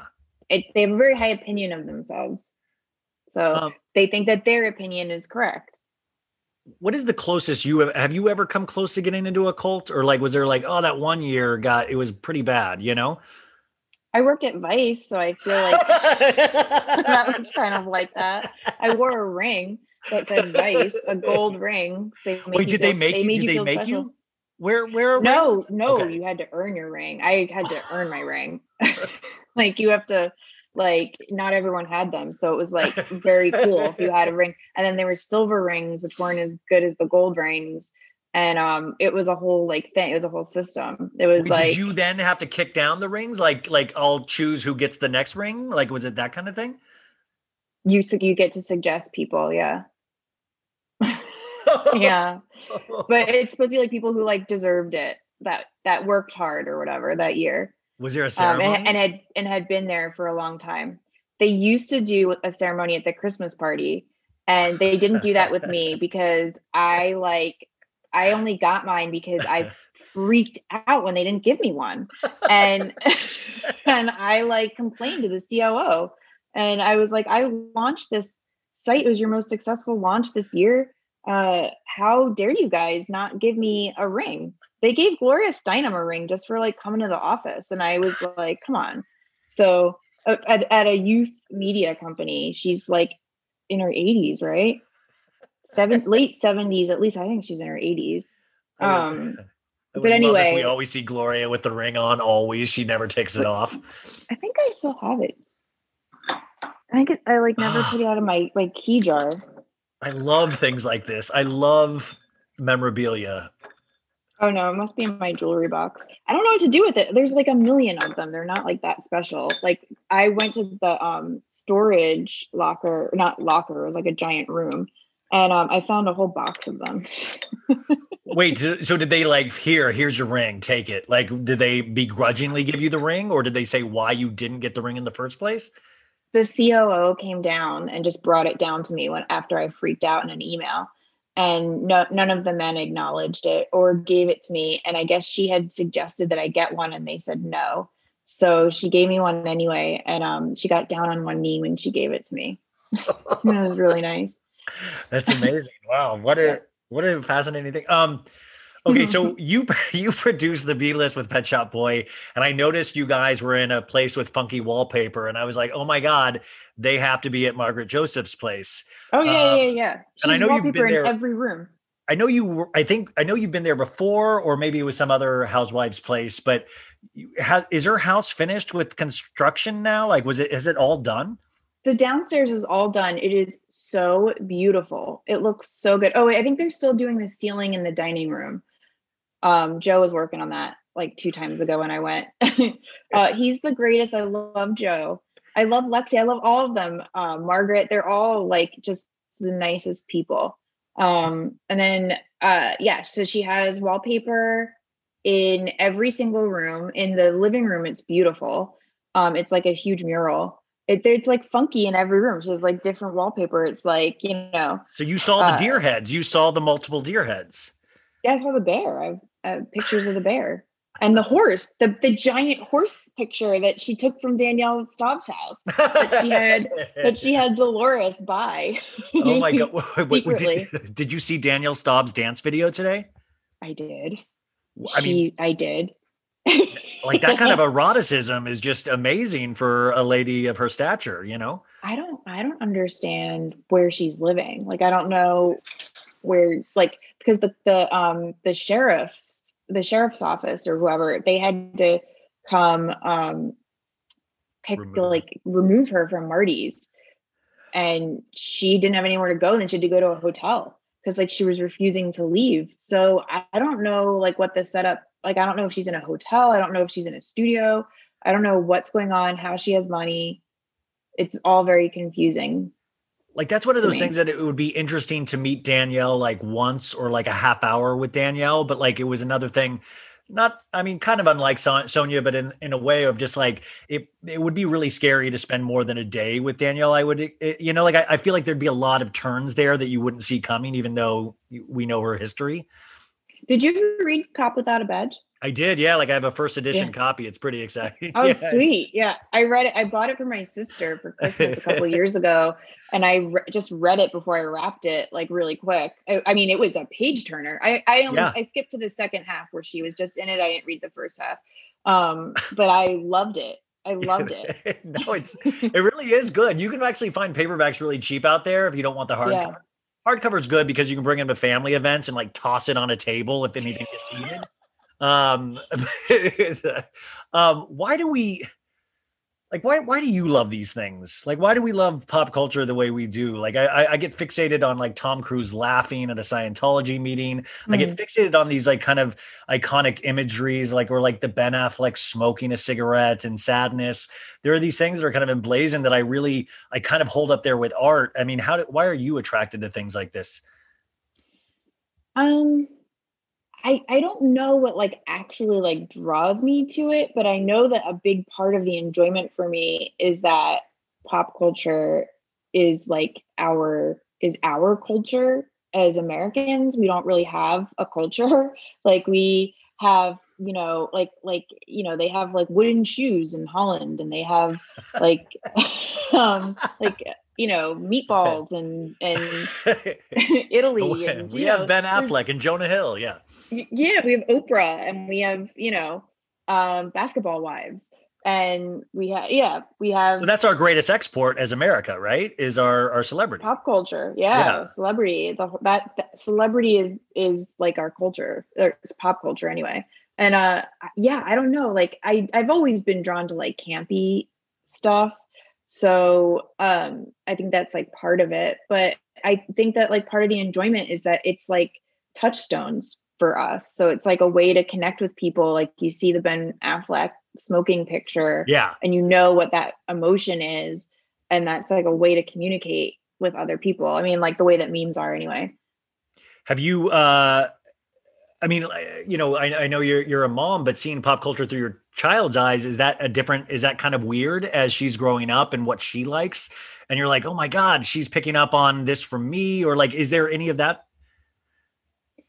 um i think so i try not to like be like i try to introduce her to stuff mostly because like if i'm going to watch something with her i don't want to be bored so i want to like pick things that i kind of like um she definitely is into pop culture the way that I was, but she's not so much because she doesn't really watch TV. None of her friends watch TV. They don't even know how to work the TV. Like she always has to get me to like help her with the TV because I think the remote has too many buttons or something. So they watch like YouTube and stuff. So there's like different things that they're into. I don't know. It's it's a I think it's a different experience for her. I'm a little bit concerned about social media in general with having a kid. I don't know. We'll see what happens. Yeah, I get. I have a niece and nephew, uh, like a, 11 and 13, and they don't have social media yet, and they really they're begging to get on it, and I'm like, God, you guys don't get. It. I mean, like you literally don't get it. And also with my my niece, I'm just like scared. You know, the the Kardashians uh, mainly. I mean, I feel like there's such a standard of beauty on there that they've helped create that I get Mhm. scared. I'm like, that's not a, attainable beauty in any kind of way. Yet they're pushing it so hard. And I wanted to kind of get your take on the whole Khloé mess, um, you know, that start, I mean, just with the wild photoshopping and then her statement that where she came out and kind of explained that we as a society are potentially bullying her. Um, uh, you know, I know you know the Kardashians like really well, or like at least have a, a take on them. What did you think of all of that? you know, it's like I thought that she looked good in the normal in the photo that she wanted to have removed from Yeah. everything from the internet. Like that's Yeah. like the best that she's looked because she looked real. and and it- it happy and healthy. Yeah, and and um like real and relatable and uh it was just weird that like her defense about it was that like I don't look like this, I'm actually hotter. And so it was like her body dysmorphia is like just really really really strong. So i and and like just like really overpowering. And um it's i i do think that body dysmorphia is also like contagious. So i think that uh you know it's just it's she's like dealing with that. And i don't think she's like i i don't know if i can like fault her because it seems like she's so deep in that that she can't like she she has she's lost perspective you know like she doesn't know what she looks like and i i actually relate to that um Yeah, no, I, I- mean, I, I, uh, I mean, I, I, I, I, at one point, like, I, I was an extremely overweight uh, uh, kid, and I still will always see myself at a certain weight. I will always see myself at that. I understand it, but it's just, it's interesting when somebody like a Kardashian cries that because I was like, well, but you guys really helped create a lot of this. You know, you, you really, you know, all of our sisters and all of this, and then it was interesting that the finger was being pointed back at us and then Tristan even on top of that. And I was like, wow, she there's like it must just be insanity in her world. yeah i don't think that it's like a sickness it's not um i you know it would be cool if she would be um more cognizant of that but you know she, that's her journey Yeah. it's just i don't know like uh i'll tell you this that I am not like my daughter is not interested in any of that kind of stuff she definitely doesn't like any princess stuff uh she actually kind of dresses like Valerie Solanas, and that is not my doing, like whatsoever. But she has this like weird, like leather daddy cap she's been wearing. like it's very much like wait, I'll show you a picture of her.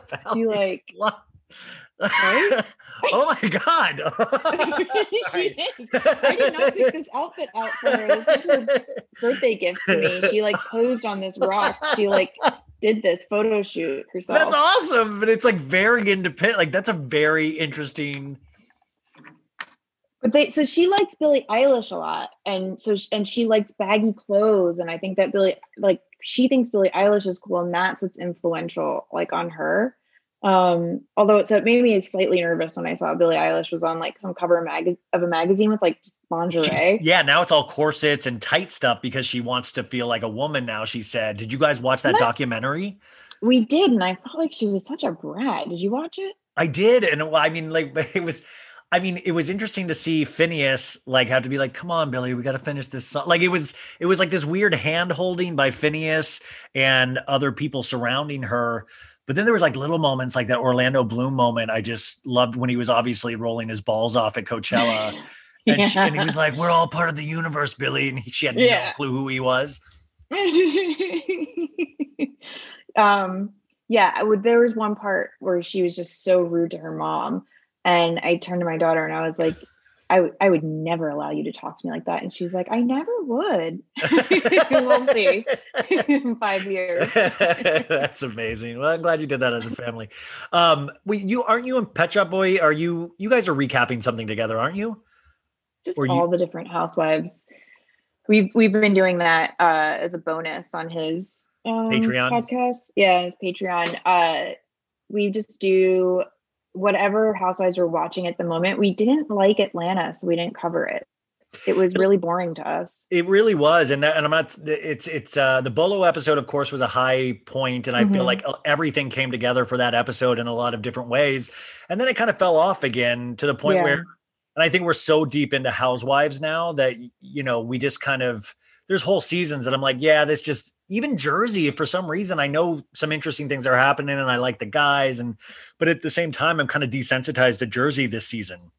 Oh, I love Jersey this season. It's so good. It started off with such a bang. But but then they let the air out of the bag with Jackie not going on the cast trip. I felt I'm like there was so that to me that last scene was so amazing, and then Jackie was like, "Ah, Teresa's mad at me. I'm going to stay back from the cast trip," and I felt it let the hair out like the air out of that. You know? But like, but then when they saw each other at the Jersey Shore again, and they were all around that table, and then all of a sudden, it was it reminded me of when um the housewives went to like where did they go to Cartagena? Yeah. And there was like four different fights going on at one table. like it was just like that. Like everyone just started fighting. It was like cross fighting and stuff. Melissa threw the cheese and then immediately started cleaning it up after she threw it. the little Like, was- cubes of cheese. Yeah, yeah. yeah, Jackie's weave was a mess. Like she was just crying, sobbing in the kitchen. I thought that. I mean, I thought well, they brought it. See, that's ah, see, that I go back and forth, but then I mean, I also think that the it's very typical, and I, I my ex was uh, Italian American, and I hung out with her family a lot. And Joey Gorga reminds me so much of her family, and of just the passion of like, I do everything for you, and it's always like a streetcar named Desire, like it's always like just so Yeah. passionate. Yeah. And we see that the last two episodes with Joey and Melissa, and I can't tell, like, I'm like, I can't tell if this is acting and Joey's just like really feeling it, if this is really Joey, you know, like it, it's really that whole like, you're my woman, you need to stay home with me. And I find that kind of fascinating because I've, I've seen that in real life. Yeah, I mean, same.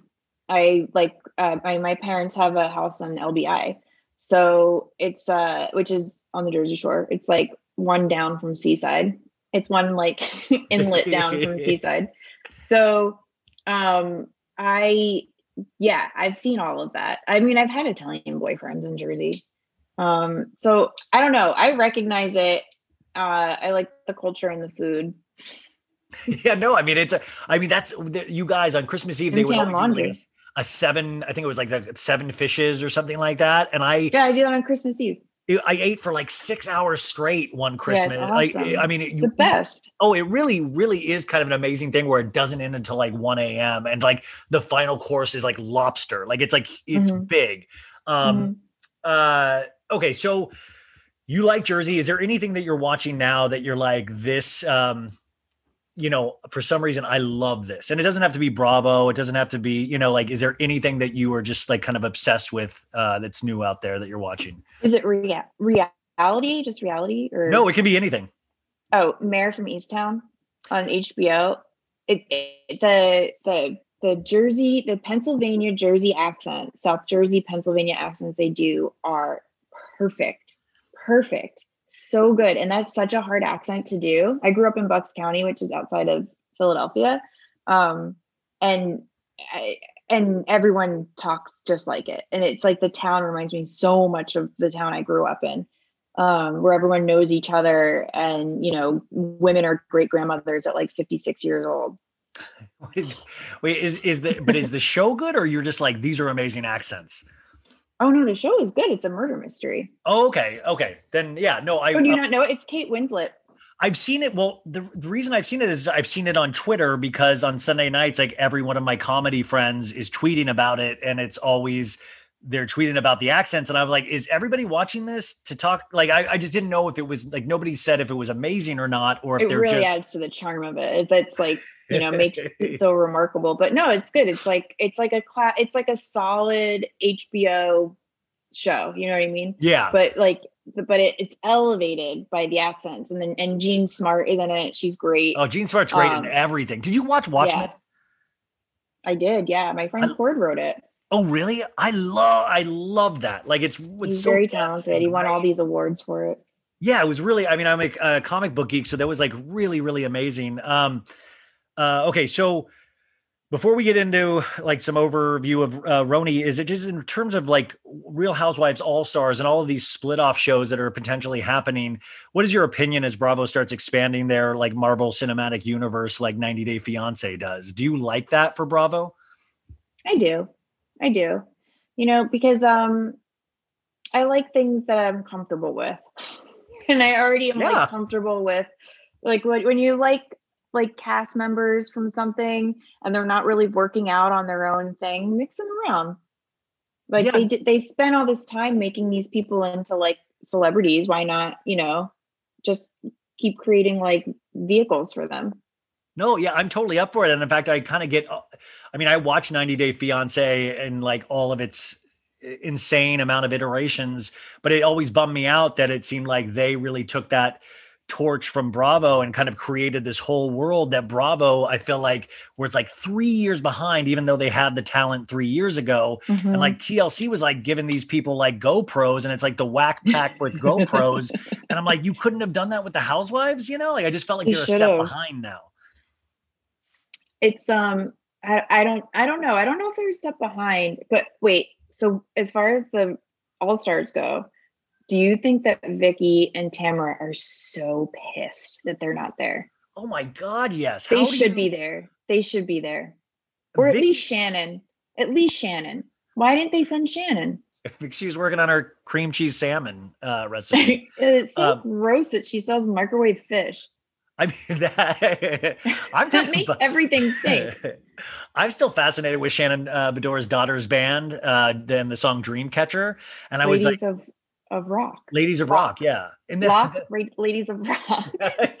Weird. I was always like, I was always like, why didn't they keep going? Because I would have loved to have seen what the divorce, like how that changed their music. You know? Yeah. I what the divorce? Well, no, I mean Shannon and David Beador divorced, and I was like, I wonder what this will do to the girl group. Like, will they start writing deeper songs uh, other than Dreamcatcher? Uh, Probably. But Dreamcatcher was pretty good though. They would have had like a Pet was Sounds very- era. Very weird that Shannon like got that involved in like doing this like band with the girls and like booked them studio time and What- stuff. And this like this is her. She loves Bon Jovi and Poison. She would like loves Bon Jovi. Wait, did you watch Dallas this season? Yeah. Um, D'Andra being engaged 13 times, but then on that bus when she was talking about going backstage, she was like a was backstage awesome groupie. this season. Yeah, Candlebox. Can it was Candlebox, They and she's like, that, they sing that stripper song. and then she- song. like, yes, Far but she, but also then she actually the bassist of like rest in peace, the bassist of the Who, John Entwistle, and nobody knew on the bus who who he was, and I was like, that's insane.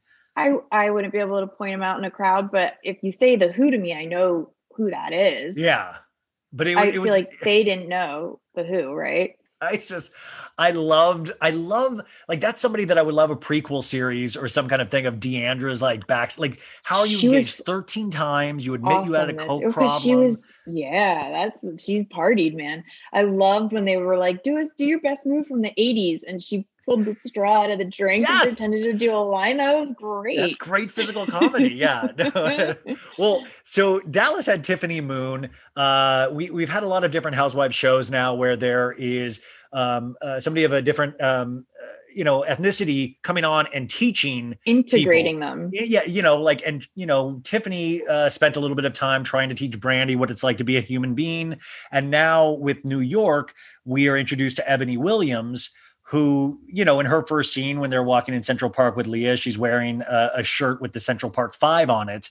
And uh, the names of the Central Park Five and a Black Lives Mhm. Matter mask. And I, I, do you is this uh, do you like how Bravo is handling these things and these kind of integrations? Yeah, I mean, I felt like Tiffany Moons was um, sort of seamless because she was friends with D'Andra, and she really did fit into that group. I mean, she had the uh, other than the fact that she was more educated than them and has a better job. Like she just, but she like you know she has the money, she has the look, she has the opinions, the the mouth, the like doing weird stuff, like it- you know making like social faux pas. Like she Yeah. she is doing all of it and has sensitivities. I thought that she was great. Eboni, it's the the thing with Eboni that makes it like hard is that like she seems cool, but like the it's gonna be difficult like trying to mix her in with like Ramona and Luann and Sonja who are so much older than Eboni and Leah. And it that I feel like that's what didn't work about Atlanta this year was that there was um The such a disparity yeah between the you know aunties and the the nieces like it just doesn't seem like natural and it doesn't seem or doesn't it just doesn't seem like organic enough Yeah. No, I mean it, it is interesting to see how this and then in the scenes that we got to see, you know, I mean, I guess the one big scene that I was uh, I mean dying about was of course Sonja being a really a person that can reach across the aisle and get multicolored fishes to make uh I mean that really her having the multicolored fishes and pointing that out to Eboni was just what an amazing moment. And what a Sonja moment of like you see that there's different color of fishes, right, Eboni? You see that, right? It was really kind of Sonja-esque. um do you remember the season when um when aviva's father was marrying that nail tech um what was her name Uh, you remember you remember Yeah, when she remember. she had bangs yes. um she was a black girl yeah. and they were in the backyard of Sonja's house. And the the girl she did nails. She actually had her own show, I think, on some other channel, like We or something about about nail salons. It was like just a few episodes or something, but she did. She was on something. Um, but so she they were sitting at a table and she takes out her little packet of like Swarovski crystals that you know she glues onto nails and um Sonja was like, oh, people are gonna think we're doing a drug deal back here. And it's like, okay, Sonja, like, like I know that she probably only said that because of like the little baggie, but it's like you're sitting here with like a black woman on the Upper East Side. Like it's just, I yeah, it, she Um, just doesn't know. She doesn't know. She, does, I, I mean, or maybe she does know and she just doesn't care. Well, I mean, I feel like Sonja is like what a lifestyle. You know, the Sonja lifestyle is very interesting because it's pointed out so many times in this episode too of Sonja's worried about the bottom line. You know, she can't keep her pied de terre on Columbus Circle. She's worried about the townhouse. And I really feel like there are some dire situations that Sonja is potentially going through. And it kind of like is like just underneath the surface in any scene Sonja's in. I don't understand why her money situation is so bad at this point because they're making. I would think Sonja's probably making seven seven fifty, maybe seven hundred a year on Housewives, and Ramona's maybe at a million because that's like what NeNe was at when she left, or maybe they're just south of that. I don't know, but it's definitely more than five hundred thousand this season, and then they're pulling in six figures on Cameo, all of them. Yeah, Like Sonja actually is in the top five of cameo earners. because because she's um priced well. She's she's just cheap enough, you know what I mean, to Yeah. like to have like a really high end housewife. She's the cheapest of the high end housewives. Um, so the, and then they're doing all these other different things, but I think that she just like makes bad business decisions over and over and over again, like. And and just keeps like stepping in it, like the the John Travolta movie Yeah, mess the, up. you guys, she had to pay a judgment out of millions of dollars because she was a producer on a John Travolta movie that uh, I don't I, that, that didn't end up going, and Fell then they apart. sued her. Yeah, and she had to pay that money. She was on the hook for it. that's, I mean, God, I mean, I wonder if She Randall. nothing about the movie industry. There was no reason why she should have gotten involved in that. Ah, I wish Randall would have gotten involved with Sonja at some point. Oh my god! Yeah. Can you imagine? Did you watch? Did you did you read that King of the Geezer teasers uh, article in Vulture about him a couple weeks ago? No, what was it? uh they did a whole article about all of his movies and like how you know they've kind of like he'll he'll you know, it's like Bruce Willis, Robert De Niro, Al Pacino. They'll they'll pay their quote and they'll do like two scenes in the movie that will like you know it's like two or three days of work like and Oh, they'll yeah, put them on the poster they'll be able to sell overseas and you know bruce willis knows that like nobody will see these movies over yeah, here Yeah. and so he's like making his and and they're and they're horrible movies you know I've never, you know, I never saw the movie that he hired Lala to be in. That I think De Niro was the, in. the oh access no no no that's pacino access alley Pacino. Okay, Oh, is that? Did you see it? Is it good? She okay no like, no no this like is amazing 2000s eyebrows in it, like or like 2017 eyebrows in this movie that was supposed to take place in the 40s. Okay you you guys i've talked about this before. They haven't released it yet but they released a trailer two weeks ago for it and it's not called Axis Sally anymore with the original title and al pacino plays a lawyer uh, in it and lala's in a couple of scenes but the lead of it is this um, uh, actress and i believe she might be russian but it turns out the actress financed the movie because she's a millionaire millionaire. And i got real i was really stoned and i watched the trailer and i was really excited. And then you're like oh my god this is the worst. This it was like it made no sense. And like al pacino is like you're not gonna be guilty you know like he's like doing his al pacino. And you're just like and and you know i was i'm a trained actor so you just know that these people are on set trying to make something happen and i was just trying to imagine al pacino trying to work with the lady that financed the movie that put herself in the lead and she has gigantic fake boobs which weren't around in the 40s and i mean not that i know of and lo- no, like they were invented in like the 60s. yeah. So, but I mean, it's like it's one of the trailer. I really want you to watch the trailer because maybe I was just like too high and I didn't. Um, I'm gonna. I'm writing a note right now so I remember tonight before I go to bed. But and it has really dramatic music. It's like it's like a real. Wait, what's it called now? uh, I don't know. It used to be called Access Sally. I don't know what it's called now. Access Alley or Access, no, Access Sally? A X I S Sally, like Sally Field. Access Sally. It was like Access Hollywood. Okay. Hey! Access.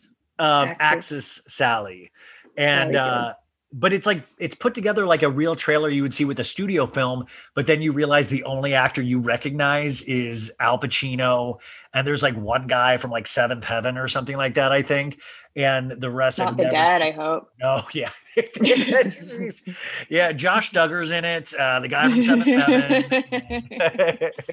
um. Okay, so were you? uh What were your feelings on RHONY overall? Like, I mean, were you underwhelmed? Was it just great to have them back? I love those women. I really like watching them a lot. I this this first episode wasn't that exciting, although I do the next episode looks like it's going to be really good. They're all screaming at each other. I, I'm excited for Leah's fight with Heather. Um, I really like that Ramona and Luann are friends. That is an interesting kind of like Gretchen Tamra sort of thing. Yeah. So they'll they'll there will be drama stemming from this. There will be.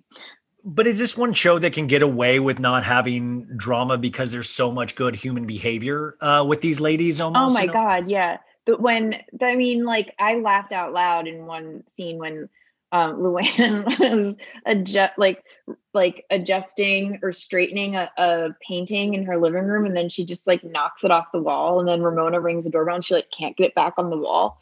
Um, that was kind of perfect. I love, love, love that she like got an apartment where she can see Oh. Tom's terrace right outside of her living room window. It's like right there. That's wild. That's, Do that's you do you believe? I mean, the question is, everybody's asking, do you believe that Luann really didn't know that Tom's apartment was right there, or she? I I I really don't think that she knew because um she's so like wrapped up in herself that I believe that she like was just like, oh yeah, it's a great view. Yeah, yeah, yeah. And just kind of like sign on the dotted line. I went back and watched the 2016 tour of Tom's balcony that Luann did. And Mhm. she was just like, it's amazing. You know, this kind of floor space up here is just a man, it's a wraparound and it's so unique for New York. And she was so prideful of this. So it's got to be so fascinating to think about that kind of and just like when the lights on, I know not to go to the Regency that night, you know, and it's just like fascinating. Like she really lives that thing of like, I'll go to the Regency and have a drink, you know, the John Mahdessian of it all, and like there is this little like weird brat pack of these New York socialites and like these this like a boys like a billionaire boys club almost of these guys that are all passed around. Like it's like Harry I mean- and Oh my god, yeah, Harry Dubin. Harry Dubin got with Janice Dickinson. I watched like some I randomly saw like some YouTube of like Janice Dickinson like paparazzi thing of her leaving like a restaurant in New York and uh, Harry Dubin is walking her to her car and gives her a kiss. Wait, how many times have you probably seen Harry Dubin out a lot, right? I've never seen it. Wait, I may have seen Harry Dubin out. I'm trying to think. I feel like you'd remember it. I feel like you'd like make a move or something. You know, I don't remember. I, I maybe I did see him somewhere. I, I've definitely seen like housewives out in the wild. Um, and I've seen like their men. I don't know if I've seen Harry though. I don't know. It would have been a while ago. I'll probably think about who I'm thinking about later. Wait, what's your worst about- housewife oh. experience like uh interacting with? Like, do you have a worst experience of like that was horrible? No, No. no, they've all been awesome. okay, good. Um yeah, they have. They've all been awesome. Um, as a, as a woman, uh, Leah McSweeney says Peta Chip, the the guy that's still in her life, who she took a photo of her with a Peta covering her privates, and then that guy sent it back to Leah, but it was actually supposed to be sent to a friend. Wouldn't I mean? Is that just like is that like cool? Like women are like, ah, it's funny. You're sending my nudes around. Like I, I'm I, I think that should be a little like off putting, or is that kind of cool? Um, it depends on what he was saying with it. Like, was he complimenting her or was he like, But if he's sending it to his buddy, like, and he like, if either way, like, hey, check out this hot piece of ass that I'm dating. I mean, that's that's cool. um, I mean, I don't know. I mean, I, it could be a compliment a little bit. Like, it's if for me, if I'm sending, if I like take a pic, if I have a nude, I would rather my selects, like the ones that I send out, be viewed than like you know my outtakes. So My if I'm sending it, I'm sending it for it to be seen. So and I and I like acknowledge that like you know once I send it to someone, it's like could very well end up anywhere. So you know, It's crazy. I mean, I guess like- it's I wouldn't like date that guy. I wouldn't like he's not marriage material. But that's why I just it, wa- I was just it, it was bizarre to me that he got brought back up because I thought he was old news, and then I was like, wait a sec, this is so bizarre that like he's back in the picture. And I don't know. I, I want to find out more about this, and I want to find out more about the conversion to Judaism, like what spurred that Yeah. on. I hope we get to hear more of that. Um, but also uh, Ramona. Ramona in this is very Ramona. She's uh really picks out like Co- we see Coco. She's she always starts off the season though in a very positive way. Coco's still alive. I mean, Coco really is like it's like a Benjamin Button thing. It's like ageless by Coco. I feel that. Yeah. I don't Um, know. Coco looks a little. Oh, she looks like she's seen better days. Wait, do you remember last season when she was at the Hamptons house and Ramona was like Coco, and like Coco's like startled, and I was like, Coco must have heart attacks like every day with Ramona, you know? That's true. um but ramona like always starts off like bright-eyed and bushy tail i believe at the beginning of the season and she'll always be like oh you know last season she was like i've changed i'm in therapy and i'm like so much nicer to people and i feel like that she was like lou who would have thought us me and you being friends um did you feel a great loss with dorinda and tinsley not being there Yes, I did. I felt like Dorinda's absence was very noticeable. I missed her. I do. I I think that it was um I I actually think I feel like she'll be back too. Like I feel like she has I think that she has more of a chance of coming back than like anybody else. Um just because I don't think that anyone's really done with her. I think that they were wanting to just press pause with her. That's just the sense that I get.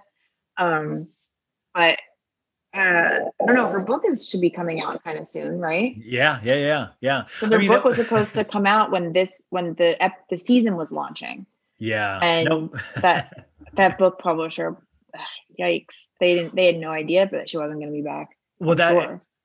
That was the other interesting about Housewives All Stars is that every housewife, former and present, started posting beach pictures like they were there, like they were all, you know, like so it was like you know Tamra was posting like by the water, and Dorinda was like, "I bet you think I'm there, but I'm not," you know, and like it was like this kind of weird sadness when all of these former housewives are trying to be like in it, you know. Yeah, I think that they should have a former housewives. They should have like a um like a sort of like retired housewives. like a like a menudo. yeah, like a just or like a Golden Girls situation. I mean, I guess they are kind of Golden Girls anyway when they go on like their beach trips, but like I think that um I would love to see Brandi Glanville and Tamra in a room. You know? there are Like, different pairings yeah there are different pairings that would be really uh, interesting to to see um but i just uh the dorinda thing i definitely think she'll be back but it is this weird kind of elephant in the room where they all told her you were really mean. You have some potential like and everybody was like there's a potential uh drinking issue and she just she was another one that didn't didn't accept it or at least on camera was like no i don't think i do. No i'm good. And then did you have you been watching the big shot with Bethenny on hbo max No, I have to watch it. Is no, it good no, you don't. bad? No, no, no, no, Oh, you I don't, have don't to. have to like watch it's it? Dor- Dorinda's on, like she's on, like a like a as a voice over the phone with Bethenny. So I thought that was kind of an inter- interesting tie-in, and I'm sure Bethenny tried to get them to launch uh, on premiere day of RHONY, but they released it last week, and Mm. um, it's just it's like a non-starter. There's like it's not believable because none of these people are qualified to be into the business that Bethenny says this behind, you know, this huge business, this huge conglomerate that she is. She says there's no way you would pick these candidates. And like the first episode, she already cut six people, so the whole thing is based around like six candidates that none of them are qualified. So it just is really weird, and it's like The Apprentice ripoff entirely. But I hate to say it, not even as enjoyable as The Apprentice. I actually really like The Apprentice, and I love watched I love Celebrity season. Apprentice. Yeah, like Bret Michaels. Who knew that Bret Michaels had such a business acumen? You know, Well, it'd be cool if if Bethenny's thing was like sort of like a cross between Apprentice and like Rock of Love, but it sounds like it's neither. You know? I would love that. I mean, there's like whole. I, I mean, you you work in media and all that. Do you know why VH1 doesn't hype up? Like they, I feel like they created this whole database of like Celebrity Fit Club, Celebrity Rehab, all of these shows I kind of grew up on that I really uh, was very passionate about. And I'm like, why don't these get played all of the time? Rock of Love, Flavor of Love, you know, uh, you know, I Love New York. They do well. They um, I think that they did the li- the licenses for those are like on Amazon Prime now. I think for all the of love shows. Um, Of Love. I I don't know.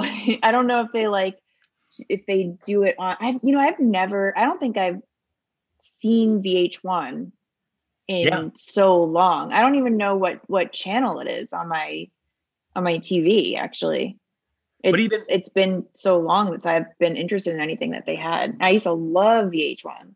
Which is weird. I mean, even MTV. I mean, like, and I know you're a huge fan of ridiculousness, but other than that, like, I just, I, I, I mean, but, but then again, it's like, how do you have that much good programming, or even shitty good programming, like Pimp My Ride, like Room Raiders, all the Next Bus, and none of it gets rerun. Like, none of it gets. It's always ridiculousness every they should day. just have a nostalgia channel. I mean, where they I- just play I- old stuff. I mean, they do have, and that is kind of a channel on um on Prime though. Like, but you have to subscribe to it. It's like MTV. I don't know if it's like MTV Classics or MTV Old School or something like that. But it's like all their old shows, not all of them, but a lot of them. Um, that's where I used to watch. That's where I watched Teen Mom 2 during the pandemic. I, wa- I did a whole rewatch from the beginning. It was incredible. How was it? What did you learn? It Was the first time. Oh, it was so good It was good as the way. because I wasn't a mom yet when I first started watching that show. It's been on for so long. Um, those kids are older than my daughter. So um, no, I just and Teen Mom 2 is the better show. It's the better cast. So Is Teen Mom 2 uh, Maci and like, uh, which ones are on Teen Mom 2? no, Maci's um from the original cast. So Teen Mom 2, the original Teen Mom 2 girls were Jenelle, um, Chelsea, Kailyn, and Leah. Leah, who um had uh, twins when she was like a teenager, and then she had like another kid with another guy right away. Um, Kailyn has three, four children by three different men. Um, it's been a wild ride. Um, lots of drama. I mean, I mean, they're in it. Like, I think they're past their twentieth season. Like, they surpassed Kardashians. I mean, it seemed like there's so many seasons of Teen Mom. Yeah, they do um they do like AB seasons, but it's been on for I mean, since those girls were 16, they were on 16 and pregnant, and then they started Teen Mom after the year after that. They're they're like all almost 30 now. So it's it's been a long time. It's crazy when I see them all driving like better cars than me, and like they, they all have Oh, yeah, they're houses, rich. like they have farms and stuff. And I'm just like, this is insane. Like this is like one unplanned uh thing in high school, and now they have a Mhm. career. Like this is a Yep. Career. Like who uh, Yep. who is it? Um, who's the one that has like three podcasts and she has a couple kids from two different marriages and Kailyn, she Kailyn. has Okay, sorry. four Yes. children by three different men. She's Nobody like does Donald it like her, and she's pregnant again too. No, she had it. Oh, she had it. Okay. Yeah, his But- name's Creed. Um, it's just, well, it's like I just wonder, like when you get pregnant, it's considered like a revenue stream for teen moms. You know? Yeah, for sure. And then they keep having kids. Um and then they they they were they make five I know they make 500 a year off the show and then they do all these endorsements. They do a lot of clickbait. Um the one girl Catelynn from Teen Mom OG, they call her clickbait Kate because she does it so much. Clickbait Kate. That sounds like a Randall Emmett film. Clickbait Kate. Axis Sally and Clickbait Kate. um, that is uh, uh, Jenelle. Did you ever read Jenelle's book? Um, no, but I did watch the documentary that she produced and wrote and directed and edited and stars in because Oh, she has that. all those credits on it. It's on Oh, YouTube. wow. is it's it? called um uh I have something to say. it's like a four-part documentary series about when her kids um were taken by CPS after her husband killed the dog. Oh my God, that's Yeah. yeah, David Eason, right? Like the the Yeah. the crazy guy. Yeah. scary. Yeah. He's like really into guns and he like does messed up things. Like he gave her a pet goat one year for like Mother's Day or something. And then last summer he killed the goat and ate it. That's and I think he did it just to be mean. Yeah. Yeah, there. Yeah, like every time, like uh, no offense to like you know long beards and stuff, but like I saw his beard getting longer, and I was just like, that's like that's a sign, you Mhm. know. Mhm. Um, as a Mhm. documentarian, uh, does she have a future? Was there was there a I always thought that Jenelle was a good editor, actually. Um, I did because she used to do like TikTok dance, like TikTok. I mean, the TikTok, the Kesha song, not TikTok dances. And she does TikTok dances now, and they're kind of sad. But she, in back in the day, she used to like do all these dances to like Kesha songs and would put them on um, YouTube. And she would do like interesting edits for, you know, especially for back then, like 2008, 2009. Um, so yeah, no, I always thought that she was good. I th- always thought that she squandered her talent. She was always seemed smarter than the way she behaved, you know? Yeah, I mean, I, I, I'll, I mean, I just remember because I would watch the OGs when it first first was on, and that relationship between her and her mom, and it was just so, uh, just so friction all the time. Oh my And- God. Yeah. Barb. Barb's always screaming. Oh, hi, Jenelle. I mean, that, yeah, and the and then the Farrah of it all, and like I know they fired her now, but Farrah and her Have mom. you kept up with Farrah? well, Have yeah, I mean, I we talked last time about her. Farrah? I haven't seen it re- recently, but I, I was telling you about her podcast where she would just record like from her phone, like when they're at like a table eating at Disneyland, and it was like the waitress would come up, and it was just fascinating. And she left it all in, and I was like, "That's awesome, girl. Do not edit your stuff," you know. It, she does these wild word salad social media posts that make no sense. They are so bizarre. And then have we talked since I watched her take a poop? Did we talk about that? wait, wait. The the, scat, the you talked about it on Pot Psychology, right? The scat video. I wa- yeah, I, I subscribed to her OnlyFans and then I bought a video of her taking a shit on camera. How was and that? she, she tried to edit out the fart, but I did hear it was like it wasn't that loud, but she did. I was like wondering the whole time too. Like I was like, I wonder if she's gonna fart. Wait, why edit out the fart? Did you want to like remain ladylike? I mean, what's the what's It's the weird because it, it jump cuts. she's not as talented as Jenelle in that sense. Does she say like anything like it's so weird you guys would even want to see this, but here it goes? Like, is there any kind of shame in there? she like um she's kind of doing like a weird role play and she talks the whole time So she comes in, she's like, "Ah," and her voice is really weird. She's like, "Ah, I'm just taking a break. I'm on my lunch break from work. Have to go to the bathroom. And then she's like, she doesn't sit down on the toilet. She's kind of stands and crouches and she kind of goes sideways. So you can't like actually see it coming out of her butthole. You just kind of see it coming out Oh, from like the side of her butt. So it's not like um because I did see some other things on YouPorn. So I was like, huh, what's scat porn like? And then I was like, ugh. And then we I watched Farrah's and it was very soft scat. but uh The scatting community she- was up in arms. Like it was she not. good. shows what's in the toilet bowl and then she flushes it. Oh, that could have went for some kind of money on eBay. Um, Mhm. Was uh was Sophia with her during this? I'm positive that she was in the house.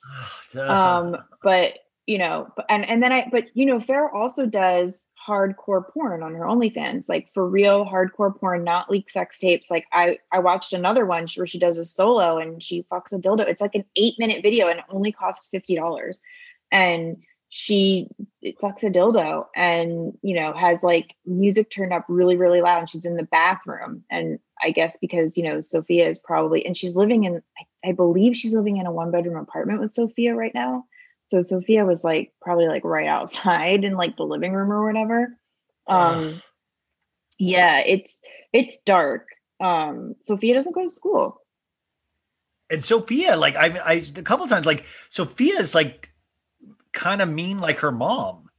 Hell yeah. I mean Like- it's it's someone needs to stop the cycle. Who do you think out of all the teen moms, who do you think is going to be a grandma first?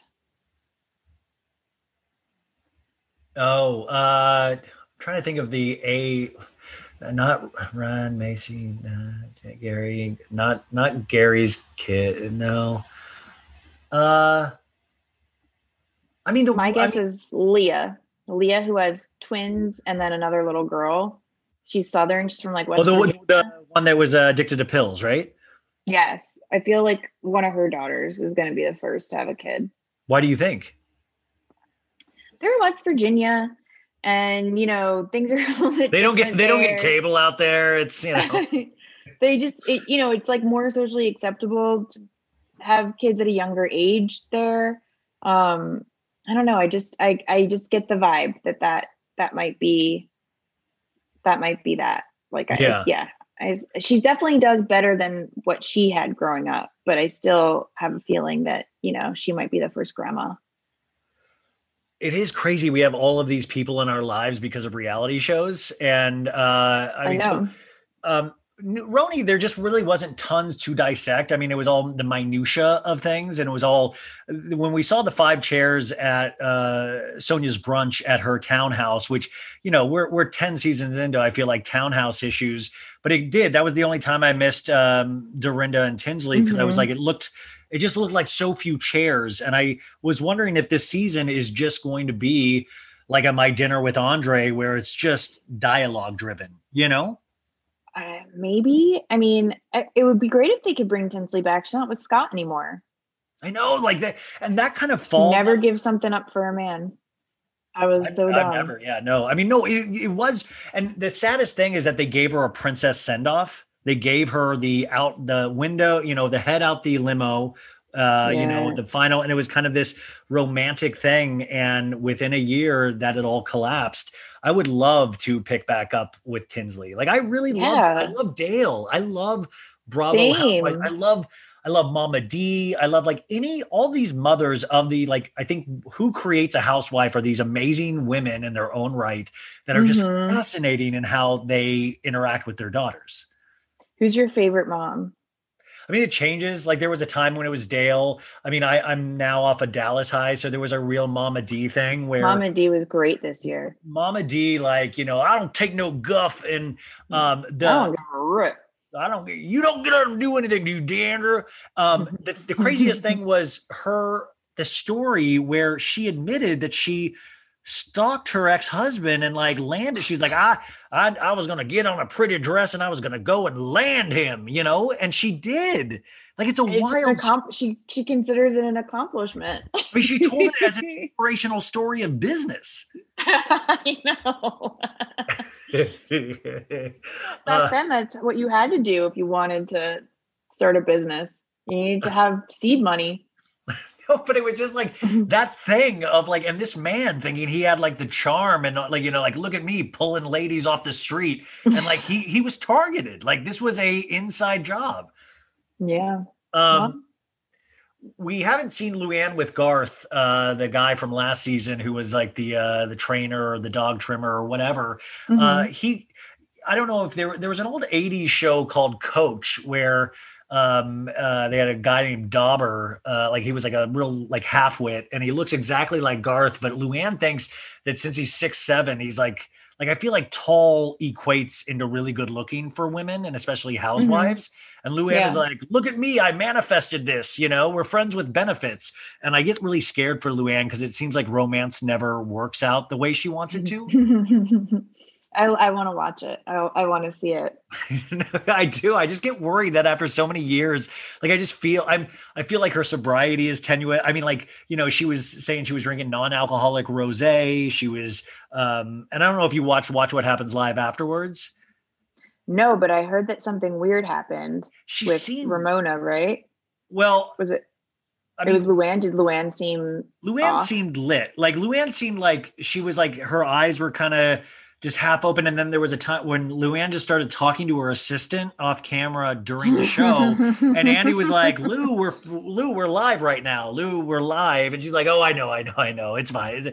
And it was, it just seemed like this very kind of it, it was fascinating in its own way, but it kind of was like, oh man, I wonder if she's drinking. It was one of those, I wonder if she was drinking again, which I think once you admit you have a problem in any kind of pop culture scenario, everybody then just always is watching you. Yeah, but I mean, she was drinking last year on the sh- on the show. Oh, totally. Yeah. But that, I mean, And but she her storyline. She said that COVID that through COVID she decided not to drink anymore because it was like bad for her. I don't know. We'll see. Yeah. I did that with Uh. I liked her when she was sober, and I like her when she's not sober. No, she's she's great one of those people that that's not like it doesn't. She doesn't get boring when she's sober. It's still interesting. I mean, is there anybody that you would want off the show now? I mean, there's so few people, and we have like the There's so Eboni, few Leah, now. and like they Hon- are. honestly Sonja. Like I feel like I'm getting a little sick of Sonja. She could be a friend of. Yeah. She can she can be demoted.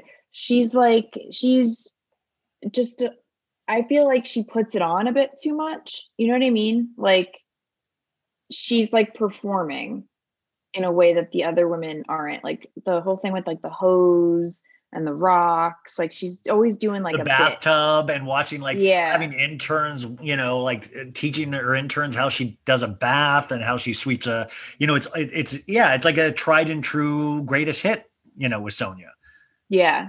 She, you know, you're not allowed to have unpaid interns in New York. That's slavery. You're not, it's not legal. and You she, have to pay she, them. She said vassar would not teach what she's teaching like that kind of I believe that that's true. no that's well actually i did check Va- vassar is doing a bathtub series this this year so it's uh Um, no, I mean, I it was fine to have them back. There was no huge explosions. I felt Beverly Hills last season when you had that, you know, we were all so happy that day, and then it like, Mhm. s- you know, you didn't have that chills on the arm moment. And at the very end, they they showed some fast forwarding of some fights that we would see in the future, but it was kind of edited like so so. So it wasn't really that kind of like, oh fuck. It was like good to have it back. Like it was not. Yeah. I, I'm very happy that it's back, but it wasn't like that kind of. I don't know. And also I think it was like we were watching that in COVID last year. So any anything was incredible. And how we even like Leah McSweeney's first season, we gassed her up so much because I think we were all inside our rooms and like this person was like acting out Yeah. and we loved it, Yeah. you know? yeah. Yeah. I mean, I always love New York. It's always been my favorite one. This might, we might be entering an era where it might not, we, we might need more of like a shakeup like they did in season uh, four. So, or season five. So, you know, Was that when Maybe- Sonja maybe was introduced? no, Sonja was introduced in season three. No, two, three, three. Yeah. um because it was Bethenny's last season that time. Uh no, it was when it was when they like got rid of Jill and and Cindy Oh. Barshop and Kelly and um, they made Luann a friend of Oh yeah for yeah. one season. We demoted her for a season. and she clawed her way back up. That's amazing. The hierarchy's she amazing. is scrappy. She, no one else came back, right? From No. friend of to Yeah. maybe NeNe. Was NeNe ever a friend of? Uh, yeah. Um, when she came NeNe's back, been like back and forth on Yeah. the show.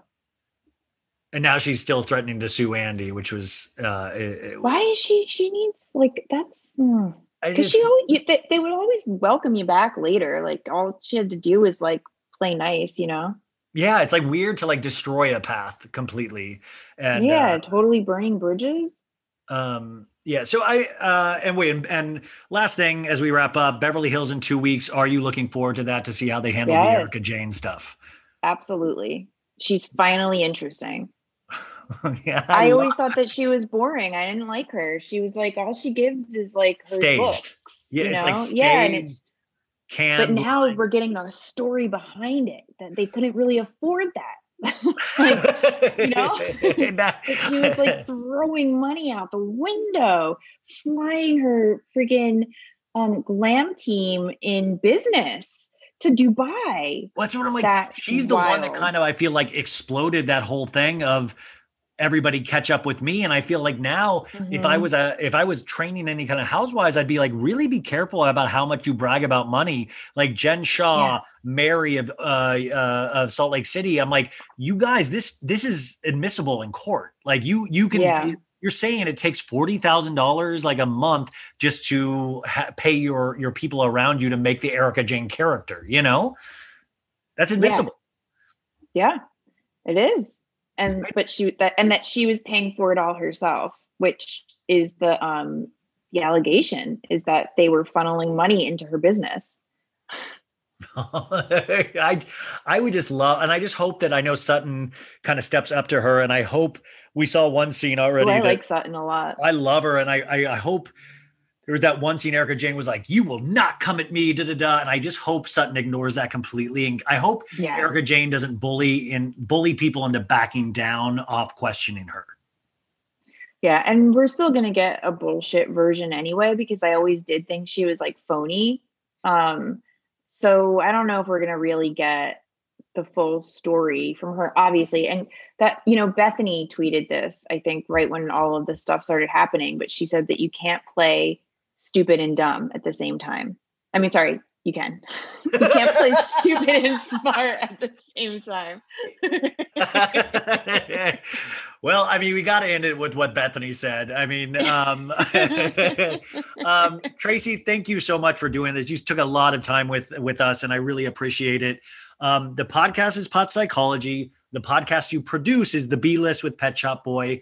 Your online store. Uh, remind me of what the website is again. Pipedreams.fun. pipedreams.fun. Uh, guys, Jameela, Jamil t-shirt, at least you guys can get that, but you'll actually go there and you'll see some really cool shit. Um, and is there anything else that is coming up that we can support you with? Hmm. No. No. If there is, I forgot. Yes. I'm playing stupid and dumb. you can't do that. Um, thanks, Tracie. And I hope you'll come on again sometime. Thank you, of course. Betches.